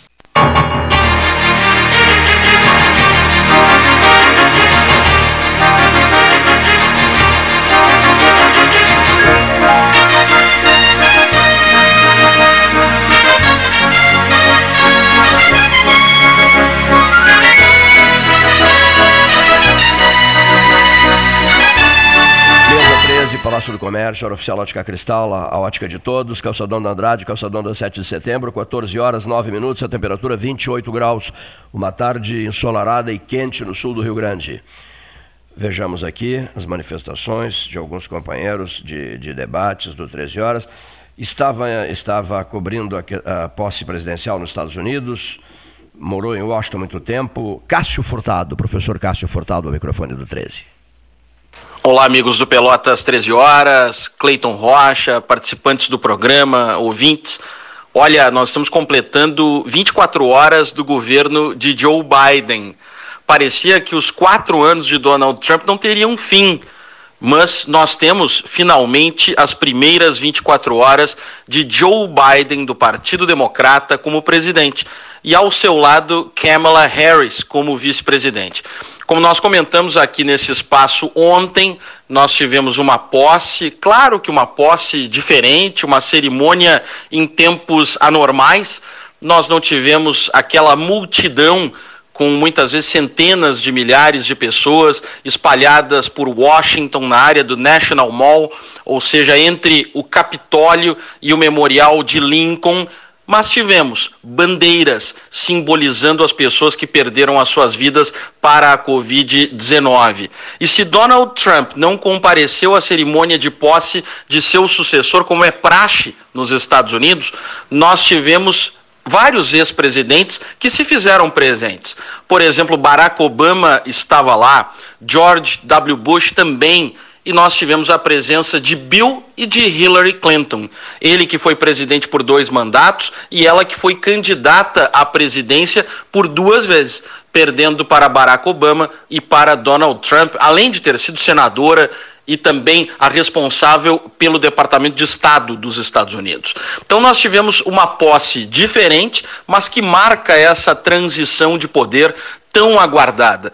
Ou seja, Donald Trump deixou a presidência e nós temos agora tempos mais tranquilos, tempos de maior estabilidade com Joe Biden. É claro que as mudanças já foram sentidas nas primeiras 24 horas. Nós tivemos uma série de assinaturas feitas por Joe Biden, uma série de decretos publicados e, claro, revertendo uma série de políticas de Donald Trump que eram muito importantes para ele. Por exemplo, nós tivemos a reincorporação dos Estados Unidos da América aos acordos de Paris. A questão climática e a preservação do meio ambiente é fundamental para Joe Biden. Também tivemos a garantia de que os Estados Unidos não sairão da Organização Mundial de Saúde tivemos uma declaração e uma ação importantíssimas.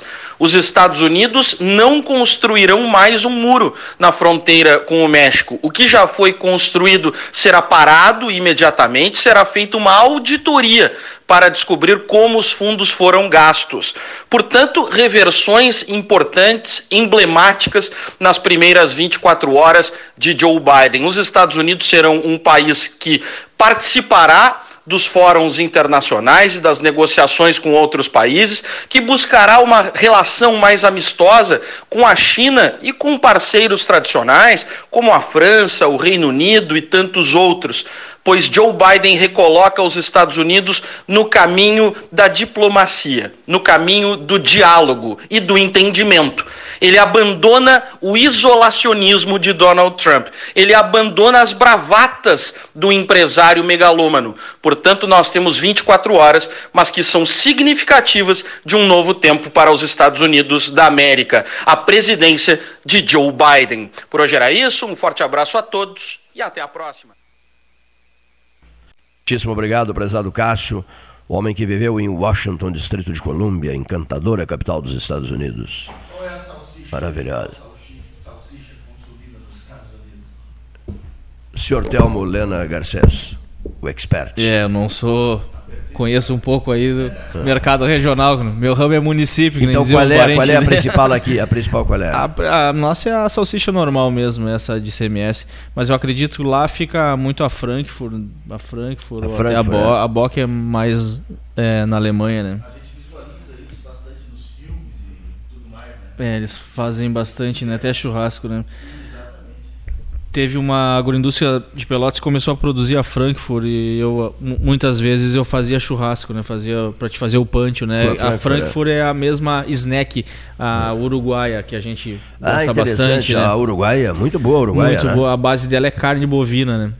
Carne bovina, carne, carne bovina. A uruguaia. As é, carnes uruguaias e argentinas, né? Sempre estão em grande destaque, né? Grande destaque. Essa aqui é a grande verdade, né? É, a gente, aqui na Bendade Sul, a gente tem condições, né? De fazer e faz carne tão boas quanto a uruguaia, né? Devido ao nosso pampa, né? Nossa geografia e a genética que está produzindo. Então, tem, tem pessoas aí produzindo carnes, carnes de qualidade, carne premium. Essas carnes todas, e além do mais, salsichões, etc, etc, linguiçinhas, essa, aquela fininha que, que faz sucesso danado, você encontra nos postos Paulo Moreira, sabia? Verdade, verdade. Ah, você foi, o que, que você que, que você fez ontem, depois que saiu do 13? Fui almoçar nos postos Paulo Moreira, na loja de conveniência. Loja de conveniência. Ou fui comprar carne, fui comprar uma picanha por preços é. especiais nos, nos, postos Paulo Moreira. Sim, mas não é um posto de gasolina, não são postos é. de gasolina. Digo, também, mas são, são também açougues, é. pratos maravilhosos, sobremesas maravilhosas. A Dona Vera, os bolos da Dona Vera são deslumbrantes, né?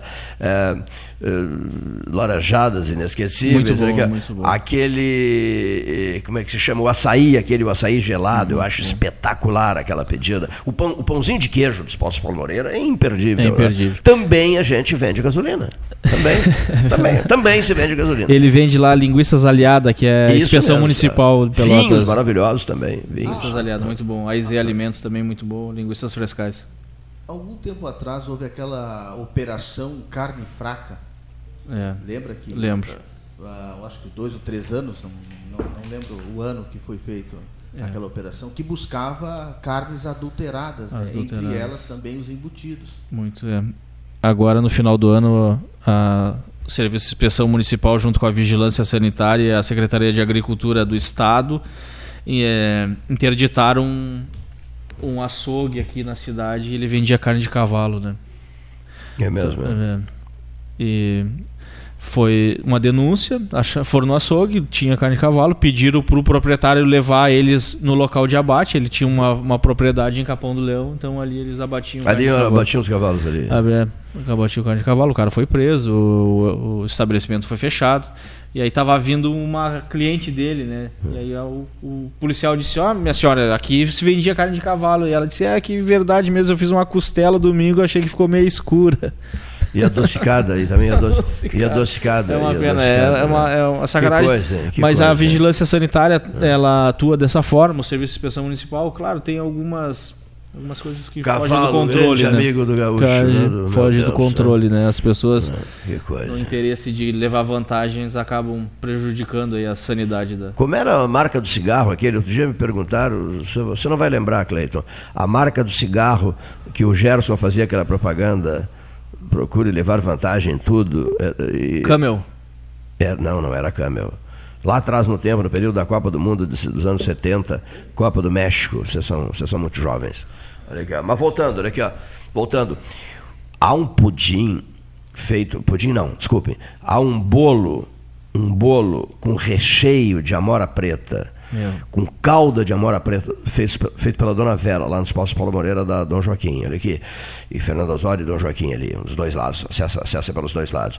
É, e há um com calda, com, ah, com uma calda de morango, que é um negócio cinematográfico, né? O bolo recebe aquela camada de, aquela calda de morango quente por cima dele e esgota logo, logo, logo, logo. Depois foi produzida, os Paus Paulo Moreira ofereceram o famoso bolo de figo, eh, que recebia figo rami, recebia figo figos, eh, figos turcos, figos secos, recebia figos maduros e mais uma calda quente de figos por cima.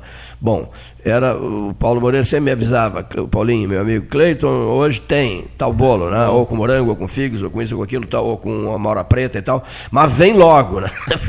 vem logo, tem que lar- larga tudo e te manda para cá. Aí você chega lá e já o bolo está pela Já metade. tá pela metade. Tem fila querendo o bolo, porque a dona Vera faz verdadeiras maravilhas em matéria de bolos. Mas E ela foi, ela foi encorajada pela novela daquela da Maria do Bolo lá. Ah, acho que ela isso. começou, uma vez eu conversei com ela no me Ela disse- se encorajou ali, Se é? encorajou ali. A ela boleira, faz- isso, é assim que se Isso, diz. Não, não, boleira, das boleira de é. futebol, né? Olha aqui. ó.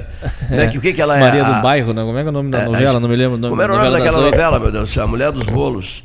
E aí todo aqui, mundo começou bairros a fazer bolos, bolo aqui, e ela se encorajou e é fantástico os bolos dela, né? A dona Vera faz, coisa boa, faz Mas coisa boa. olha, olha aqui, vá aos postos Paulo Moreira comer um bolo, um bolo de laranja, um bolo de figo. um E ela é muito morango, simpática, um né? Essa senhora é muito Sim, mas peraí um simpática, pouquinho, muito mas simpática. posto para quê? É, não, também se vende gasolina. Se vende. Também se vende gasolina. O ó. abastecimento também é pessoal. Sim, das pessoas, abastecimento pessoal. que- Ah, mas, pois é, também se vende gasolina, né? Também se vende gasolina. Como é o nome? Vila Rica seria ah, A novela? o nome? Não, não é esse, não. Hein? Ah, o cigarro Vila Rica, É. desculpa. Ah, que o Gerson dizia, o cigarro Vila Rica, né? Leve vantagem em tudo. Depois virou um assunto nacional isso, altas discussões em cima do- da pauta, né? Pô, que história é essa de levar vantagem em tudo? Mas então, é um convite à safadeza, né? Eu acho que era o Vila Rica, sim. Eu acho que era o Vila Rica. Acho que era o Vila Rica. Bom, Tem, tem muito político fumando esse cigarro. ah, sim. É, Opa. Bebendo vinhos de 10 mil reais a garrafa. Depois com carinha de vítima quando vai visitar o eleitor. Faz uma Triste, é carinha assim, sabe, que está sofrendo muito. Você não imagina o quão árdua, quão árdua é a minha missão. Olha aqui, ó. Triste, É, né? Eu trabalho muito para vocês, esse vai e vem, esse vai e vem. Eu trabalho, é, é desgastante essa função. Uma bebe em vinhos de 10 mil a garrafa. Vamos dar um pulo a Brasília, a Ilha da Fantasia. Falando em vinhos, dos postos Paulo Moreira também tem hoje um sistema, um- uma área de vinhos, né? Maravilhosa, né? Fantástico, né? Uma área de vinhos ali maravilhosa. Guatambu vende lá. Selecionados, selecionados pela, pelo Henrique Moreira, né? Vinhos maravilhosos. Até eu tô- estou dando umas sugestões de vinhos para eles também. Jornalista Luiz Ricardo Lanzetta, Brasília, Distrito Federal, a capital da República. An- Antes, antes, antes, antes, antes do Lanzetta, uma informação aqui do Sadim Macedo Saper, antes do Lanzetta. Prezadíssimo Sadim Macedo Saper, 13 horas. Grandes colaboradores, Sadim Macedo Saper, Gustavo Brusque Jackson, Carlos Wiener Nogueira, eles me passam informações preciosas e precisas. Índia acaba de liberar 2 milhões de doses da vacina da AstraZeneca para o Brasil. É pouco, né? 2 milhões. Mas enfim, daqui a pouco é a galinha aquela, né? um, milho, um milho aqui, um milho ali, né? um milhozinho aqui, um milhozinho ali. Daqui a pouco a coisa começa a esquentar positivamente. Agora sim, Luiz Ricardo Lanzetta, Brasília.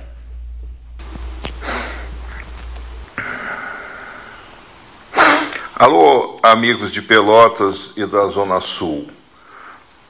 Um abraço a todos.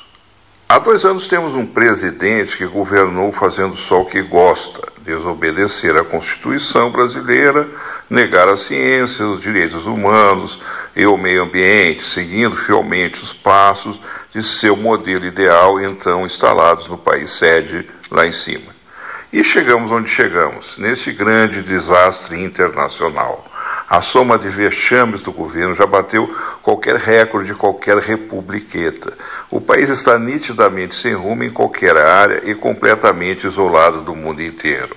Agora que o modelo principal foi para casa e prepara-se para enfrentar a justiça dos Estados Unidos, o imitador local terá que fazer o que não sabe, governar construindo, e fazer o que não gosta, políticas públicas alinhadas ao século XXI.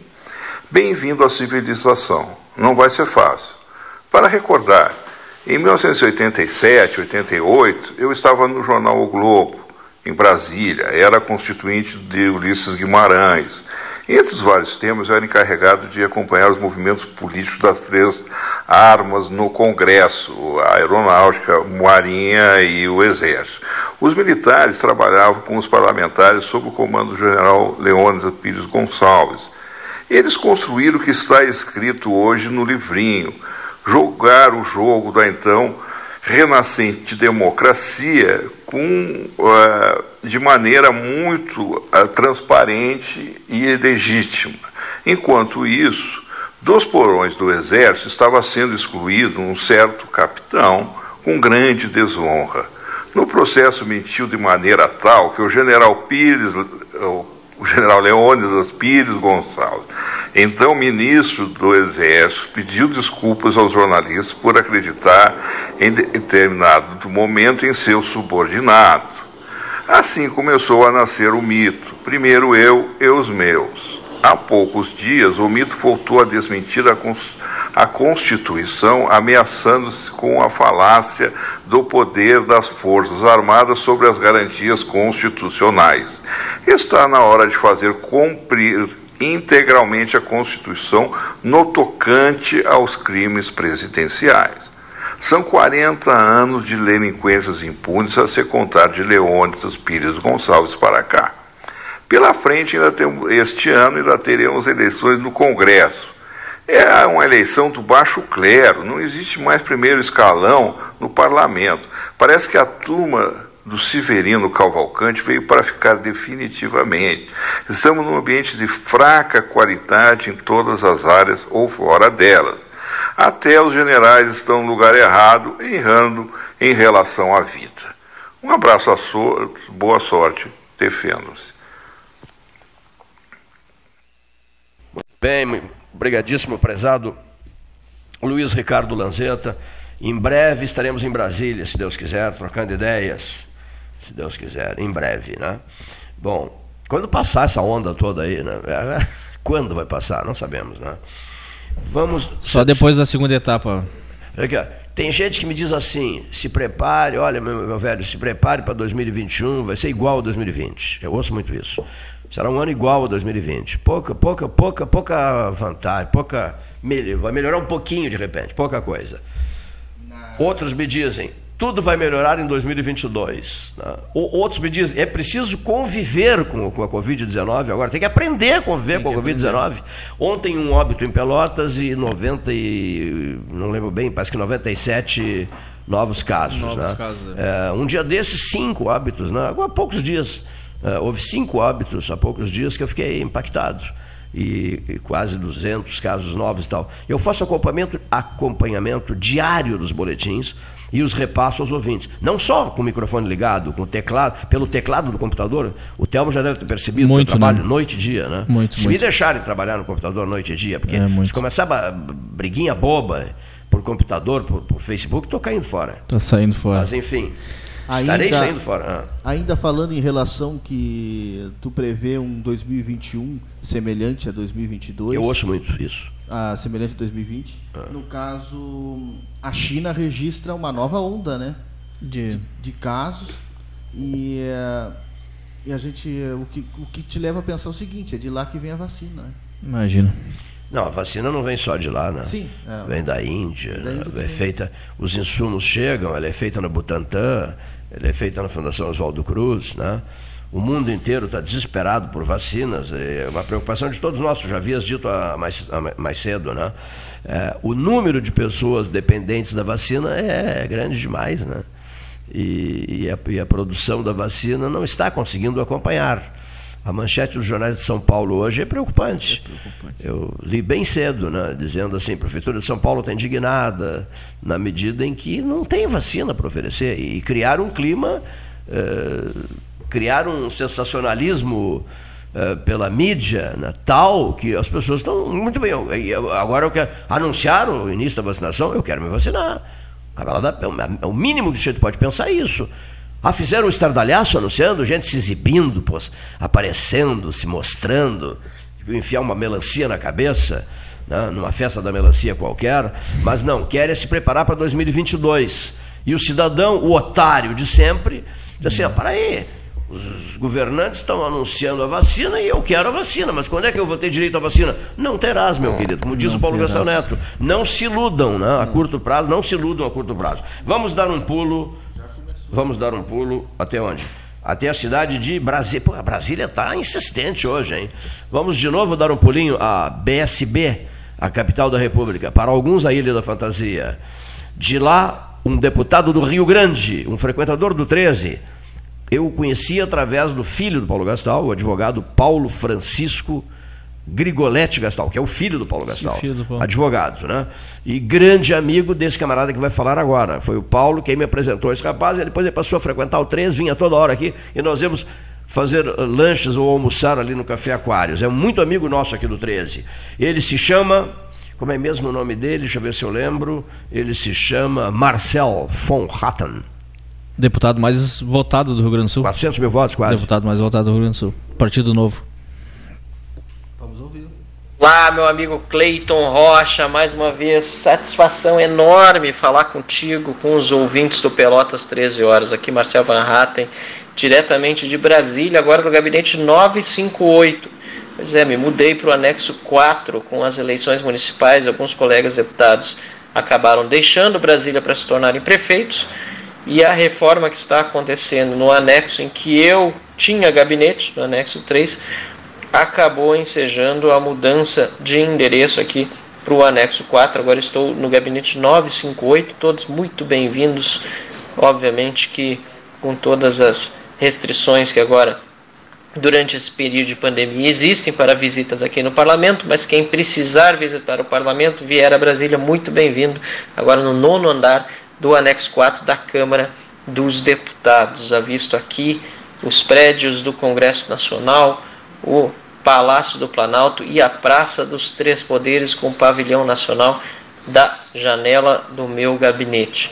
Eu quero agradecer mais uma vez a todos aqueles que têm acompanhado meu mandato. Sou candidato agora à presidência da Câmara dos Deputados. Estou no meio de um processo de campanha eleitoral, buscando ser uma terceira via nesse cenário para mostrar independência e que há espaço para uma candidatura fora das candidaturas que hoje são identificadas como ou do governo ou da oposição. E ambas as candidaturas que mais têm sido comentadas também são candidaturas oriundas dos mesmos partidos de centro. Arthur Lira e Baleia Rossi, um do PP e outro do MDB, que têm o maior é, leque de apoios partidários, são também, de certa forma, base do governo, mas ao mesmo tempo, ao longo do período em que estiveram é, comigo no plenário da Câmara dos Deputados, muitas vezes ajudaram em suas posições a atrasar os debates das reformas que tanto precisamos para o Brasil. Quero pautar como presidente da Câmara, portanto, as reformas que precisamos, o combate à corrupção e também lembrar que a nossa Casa Legislativa precisa representar o povo brasileiro e ser independente e harmônica com os demais poderes. Também nesse momento delicado que vivemos, o, a Câmara dos Deputados precisa ajudar nesse processo de enfrentamento da pandemia. E, lamentavelmente, o que nós estamos vendo em relação à vacinação é que o Brasil saiu muito, muito, muito atrás em relação ao resto do mundo, de uma forma muito também insuficiente e deficiente. Felizmente já começou a vacinação, mas nós estamos vendo outros países na nossa frente e o presidente da República, lamentavelmente, não deu conta nesse episódio de atender a todos os brasileiros com a celeridade que esse momento de emergência requer. O chanceler também agora, né, tendo os problemas e atritos que criou com a China, né, um país que de fato tem seus problemas é, na área política e eu é, tenho profundas divergências com qualquer ditadura, e a China é uma ditadura comunista, no entanto, o tom utilizado pelo chanceler em diversas manifestações anteriores agora está prejudicando o Brasil nessa é, importação de insumos para vacinas que são fabricadas no nosso país. Isso precisa ser resolvido e resolvido logo. Não podemos ficar com um mal-estar diplomático entre o Brasil e a China, que é uma potência e em breve passará a ser a maior potência mundial em que pese seus problemas políticos e, portanto, na área diplomática nós precisaremos avançar.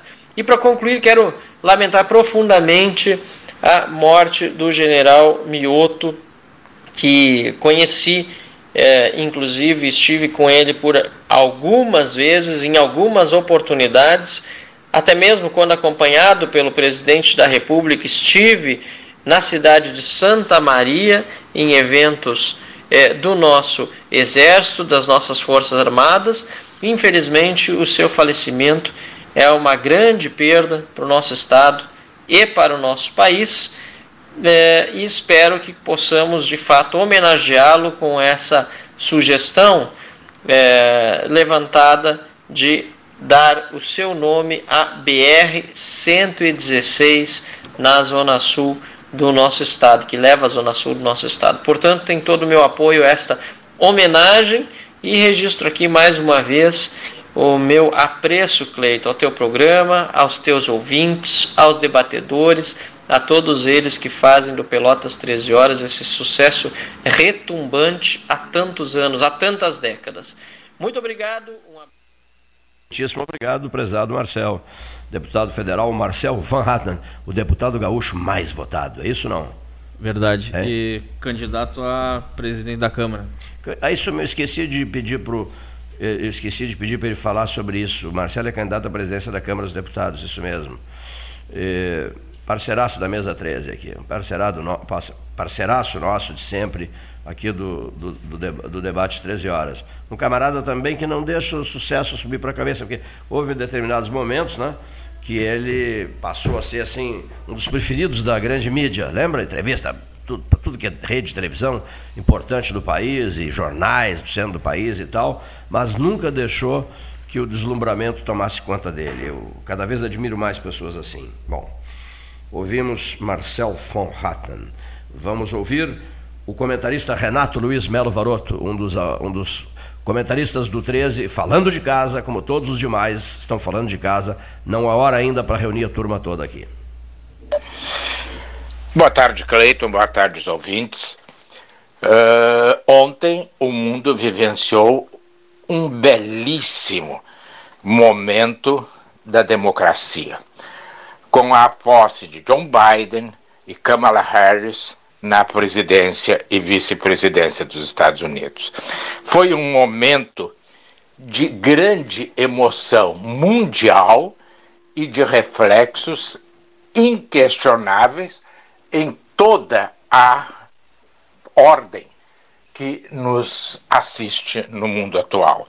Nós aqui, evidentemente, não fugimos, porque não há quem possa fugir à influência dos Estados Unidos. Embora alguns achem que a relação se dá de amizade. Não, a relação se dá entre nações. Mas não vou comentar este assunto, porque ele certamente já foi muito debatido ontem e eu ficaria repisando o óbvio. O de que quero falar hoje é sobre uma, um ponto que é unânime entre os sociólogos brasileiros no estudo da nossa chamada personalidade básica.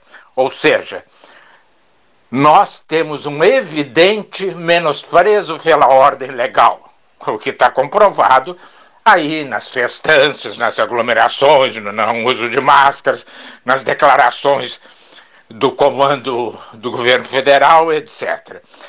Temos uma característica da improvisação, que pode ser traduzida. Ah, não, já não jeitinho, o famoso jeitinho brasileiro.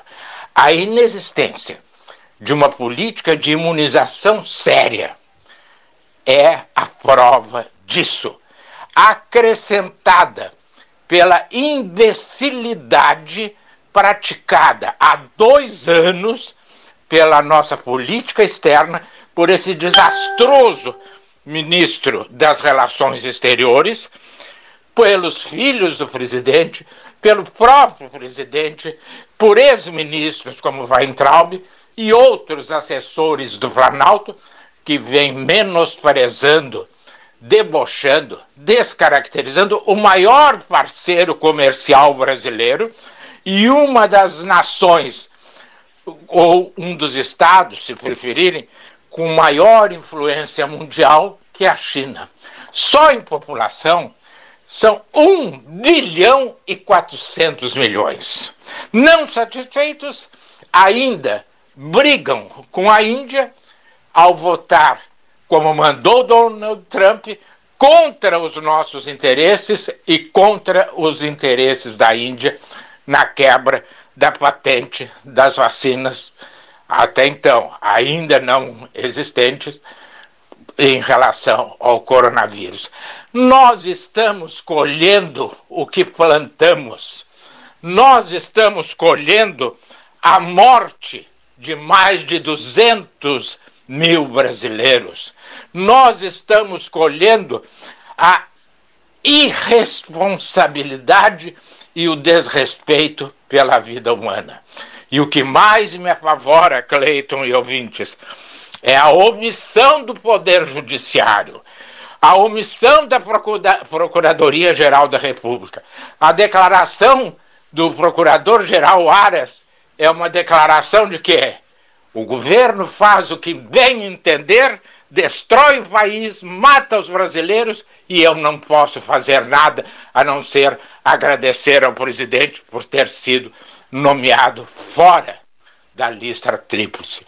Nós estamos assistindo um congresso de portas fechadas discutindo quem vai trair mais ou quem vai conseguir maior número de traidores.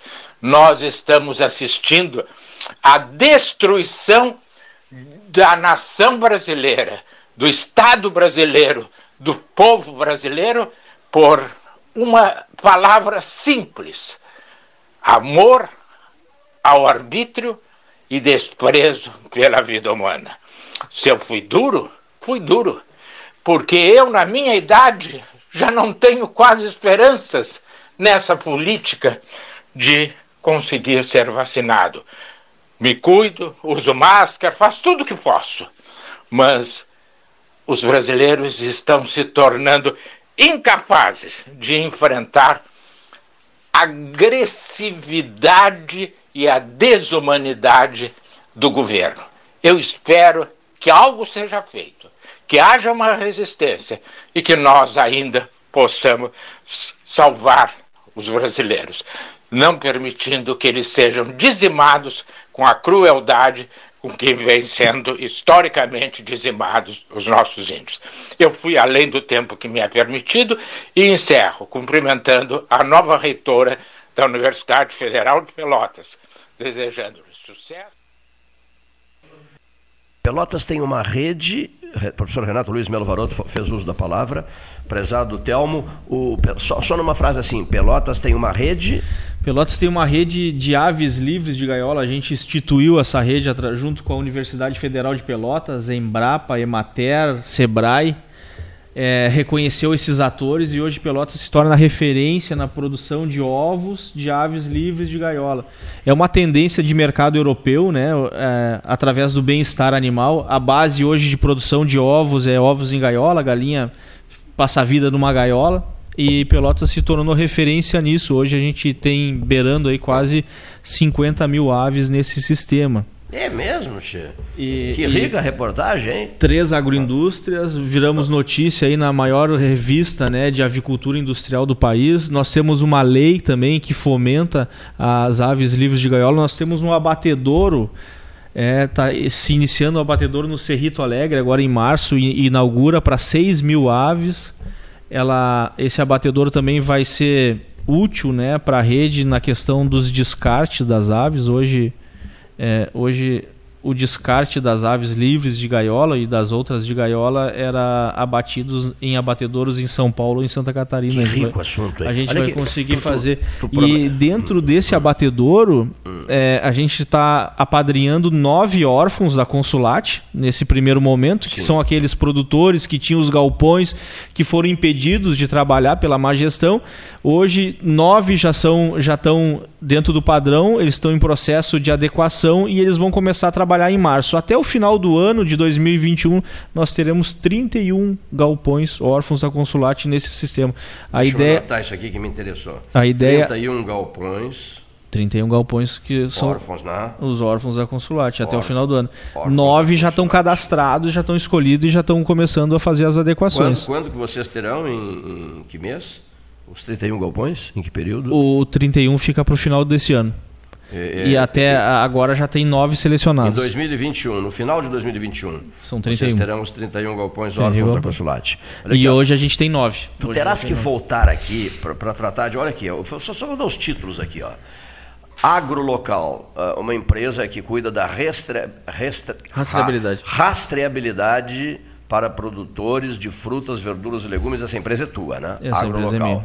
É, tu estás disposto a abraçar a causa do Delgar Soares, proposta por mim, hortas domésticas. Abraçar a causa da proposta do professor Antônio Hernani Pinto da Silva, da equipe 13, agricultura familiar. Estás disposto a abraçar a causa da Pelotas Frutífera.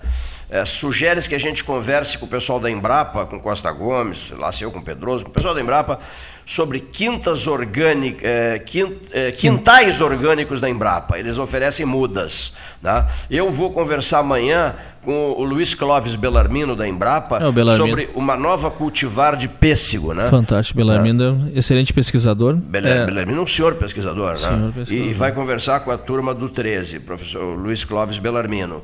Que outras coisas que eu havia notado? Não sabia da rede de aves livres de gaiola, achei interessantíssimo isso. E, e o assunto, então posso contar contigo no projeto Agricultura não é não agricultura familiar do Antônio Hernani também, mas no, que é um grande projeto.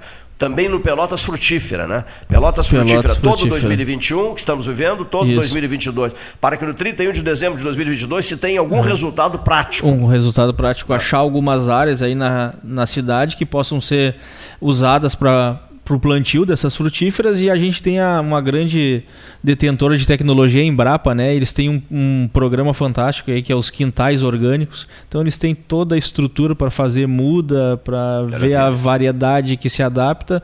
E eu acho que é interessante. Aí vão, vão mapear a cidade, né? Ver o que, que aonde Isso. pode ser plantado, faz uma parceria junto aí com a Secretaria de Desenvolvimento Rural, né? Mobilidade. Vamos promover e... essa reunião aqui no Salão Amarelo do 13 horas. Para fecho, olha aqui, ó, um importante depoimento do deputado federal Jerônimo Gergen. Vamos dar qualidade, né? O Leonir próprio já me avisou, o Paulo Gastal já havia avisado. Ficou o volume muito baixo, mas pode ser que o ganho de mesa ajude, né? Brasília, Jerônimo Gergen, deputado federal do Rio Grande do Sul, um amigo do 13. Meu querido amigo Cleiton Rocha e ouvintes do 13 Horas, essa semana foi uma semana muito pesada. Perdemos muitas vidas, como temos perdido ao longo dessa epidemia diariamente, mas duas figuras que eu tinha muita relação. Uma delas, o Antim Bianchini, um dos mais importantes empresários do agronegócio, com muita vinculação com o porto aí de Rio Grande, com a exportação de soja, um dos principais atores é, de, de, de, desse contexto, e no mesmo dia o general Mioto. Né? Eu tenho certeza que a determinação, a boa vontade do general Mioto em avançarmos nas obras tão importantes da BR-116 é, foi decisiva, né? e perdemos da mesma forma que o Antim ele é, para a Covid-19. Por isso tomei a iniciativa e já tenho recebido o apoio de vários deputados da bancada gaúcha de propor que o nome desta estrada tão importante, que é a BR-116, e que teve tanto trabalho dele, eh, possa ser o nome General Antônio Mioto. Né, nós vamos já protocolar o projeto, estamos encaminhando as, as partes legislativas, né? e eu não tenho dúvida nenhuma que nós conseguiremos avançar uh, nesse sentido e fazer uma homenagem a um brasileiro que realmente merece. É, e eu fico muito feliz, Cleito, e faço questão de ler aqui um, um trecho do texto que escrevesse, é, onde você fala sobre o último grande gesto de um comandante. Ele reuniu-se conosco no acostamento da BR-116, numa manhã gelada de inverno, nas proximidades de Guaíba. Portanto, esse teu texto aqui me motivou muito a tomar essa iniciativa né, e, e tenha certeza que a tua liderança, inclusive nessas horas, ela nos recorda né, a, a, alguns pontos importantes da nossa atividade legislativa, como agora esta homenagem ao comandante, nosso querido general, né, uma figura importantíssima, homem que passou em todas as estruturas do Exército Brasileiro, comandante-geral do Sul, por último, né, e que sem dúvida terá lá, lá no céu com Deus né, a sua abençoada é, partida, mas o seu abençoado descanso. Então é uma homenagem a um brasileiro que faz a diferença. Muito obrigado, prezadíssimo Jerônimo Gergen, que me telefonou tarde da noite, na alta madrugada. Conversei muito com o governador Jair Soares, tarde da noite, também está em Florianópolis. Conversei muito com o deputado Jerônimo Gergen, tarde da noite. E, e evidentemente, uh, temas todos uh, ligados à BR-116, a duplicação, aos empenhos do Geral Mioto, e os parlamentares do Rio Grande do Sul pensando em homenageá-lo, né, que eu acho extremamente justo, uma grande homenagem ao general Mioto, que esteve em Pelotas, eu fui convidado para jantar com ele na residência do, do Mansur Macluf, no Lagos de São Gonçalo, uma figura simpaticíssima, conversa agradabilíssima e um, eu explorei bem isso, a paixão dele por Pelotas. Né? Mas veja, eu me emocionei, eu fui às lágrimas na formatura da minha filha, formada em medicina pela nossa Universidade Católica de Pelotas. Pelotas não sai da minha cabeça, Cleiton. Geraldo Antônio Mioto, né? o homem que trouxe o pessoal de Lages, Santa Catarina, o batalhão ferroviário de Lages, para a, a BR-116, para execução de obras, seu Telmo, é, execução de obras de duplicação da BR-116. Justíssimas as homenagens que são prestadas à sua memória e também nesse ponto pelo vínculo profundo sentimental dele com a cidade de Pelotas. Telmo Lena Garcês estará conosco em muitos outros momentos. Dessas coisas todas referidas, Telmo, qual é que te emociona mais, que te entusiasma, não, não necessariamente te emociona, que te entusiasma mais, que te entusiasma mais? Disso tudo que eu falei aqui, a horta doméstica, a agricultura familiar, a horta doméstica do Delgar Soares, a agricultura familiar do Antônio Hernani Pinto da Silva, o nosso projeto Pelotas Verde, Frutífera é. e Multicolorida, e por aí vai. Eu acompanho na rede social o Cleito, né, falando dessa Pelotas frutífera, eu acho que tem uma baita oportunidade, né? Nós temos condições aqui de produção das mudas, é só achar um, aonde plantar, né? Mas parabéns aí pelo teu empenho dentro dessa desse contexto é, municipal aí, né? Tu, tu, é uma referência dentro desses assuntos tão é, tão importantes, né, para a comunidade a minha área é agricultura e o que tu precisar assim dentro da agricultura e que a gente puder fazer. A gente pode contar contigo. A gente pode né? contar comigo. E, eu sou muito amigo do Birajara Martins. Oh, o Bira. Ah, o Bira. O Bira é um anjo de pessoa. E o, o Bira, Bira, é um Bira. obstinado por Pelotas, apaixonado Bira, Bira, por Pelotas. Fantástico. Também preocupadíssimo com essa questão da, da, da, da, da, da fruticultura. O Bira é meu amigo, ajudei ele na conclusão lá da agroindústria dele, né? De sucos da Quinta é, Martins. É uma maravilha. Né? Fantástico. Aquele uma suco maravilha. é para dar. fazer um três daí, É, para dar de presente. Aquele açúcar é para dar de presente. Ele tem uma história. É uma história fantástica. Eu conheço a história do Bira, né? convivo muito com ele. E, e lamento até que, ele, que ele, ele, não tem tempo né, para é. participar mais das nossas é. conversas aqui. 3x4 eu consigo um comentário dele por telefone. Ele, o Pirajara Martins. Ele gosta de conversar. Ah, um obstinado. A um nossa matriz produtiva, a nossa matriz produtiva da região é agronegócio e a gente tem que agregar valor ao longo da cadeia. Então, uma agroindústria, um, processos né, que reconheçam esse, essa produção é importante. Né? Como é o nome do vereador que ficou de nos trazer umas mudas aqui, assumiu o compromisso de trazê-las? Márcio, pode ser? Umas mudas que foram prometidas por ele, pela assessoria dele. É, o vereador do PSDB, lembra? PSDB. vereador do PSDB, do Arial. Né? É. Muito, amigo do, muito amigo do meu amigo Henrique eh, Guimarães. Da, da, da, muito amigo do Henrique Guimarães Uh, alô, Márcio, as mudas, porque elas foram prometidas para um, um senhor muito idoso que ele próprio quer fazer o plantio. Vereador, a gente tem que fazer isso, um 13 horas aí na comigo. colônia.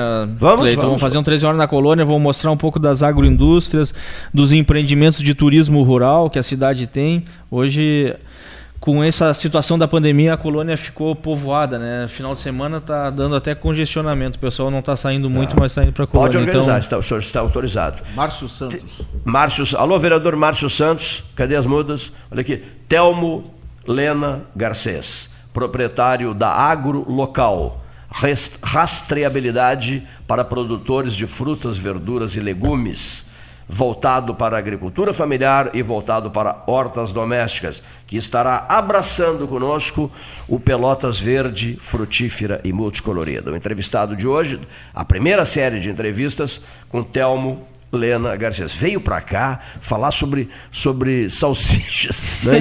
e já acabou, o assunto mudou completamente, hein, Mudou completamente a pauta, né? Embutidos de embutidos vão para agricultura. Que maravilha. Muito obrigado, presentíssimo Telmo. Obrigado a vocês. Te quero de Parabéns novo aqui aí. em seguida e podes organizar o 13 Horas da Colônia. Vamos fazer. Podes Vamos organizar. Fazer. Vou, vou inaugurar um, um, um, chapéu de palha novo, viu, Leonir Bade?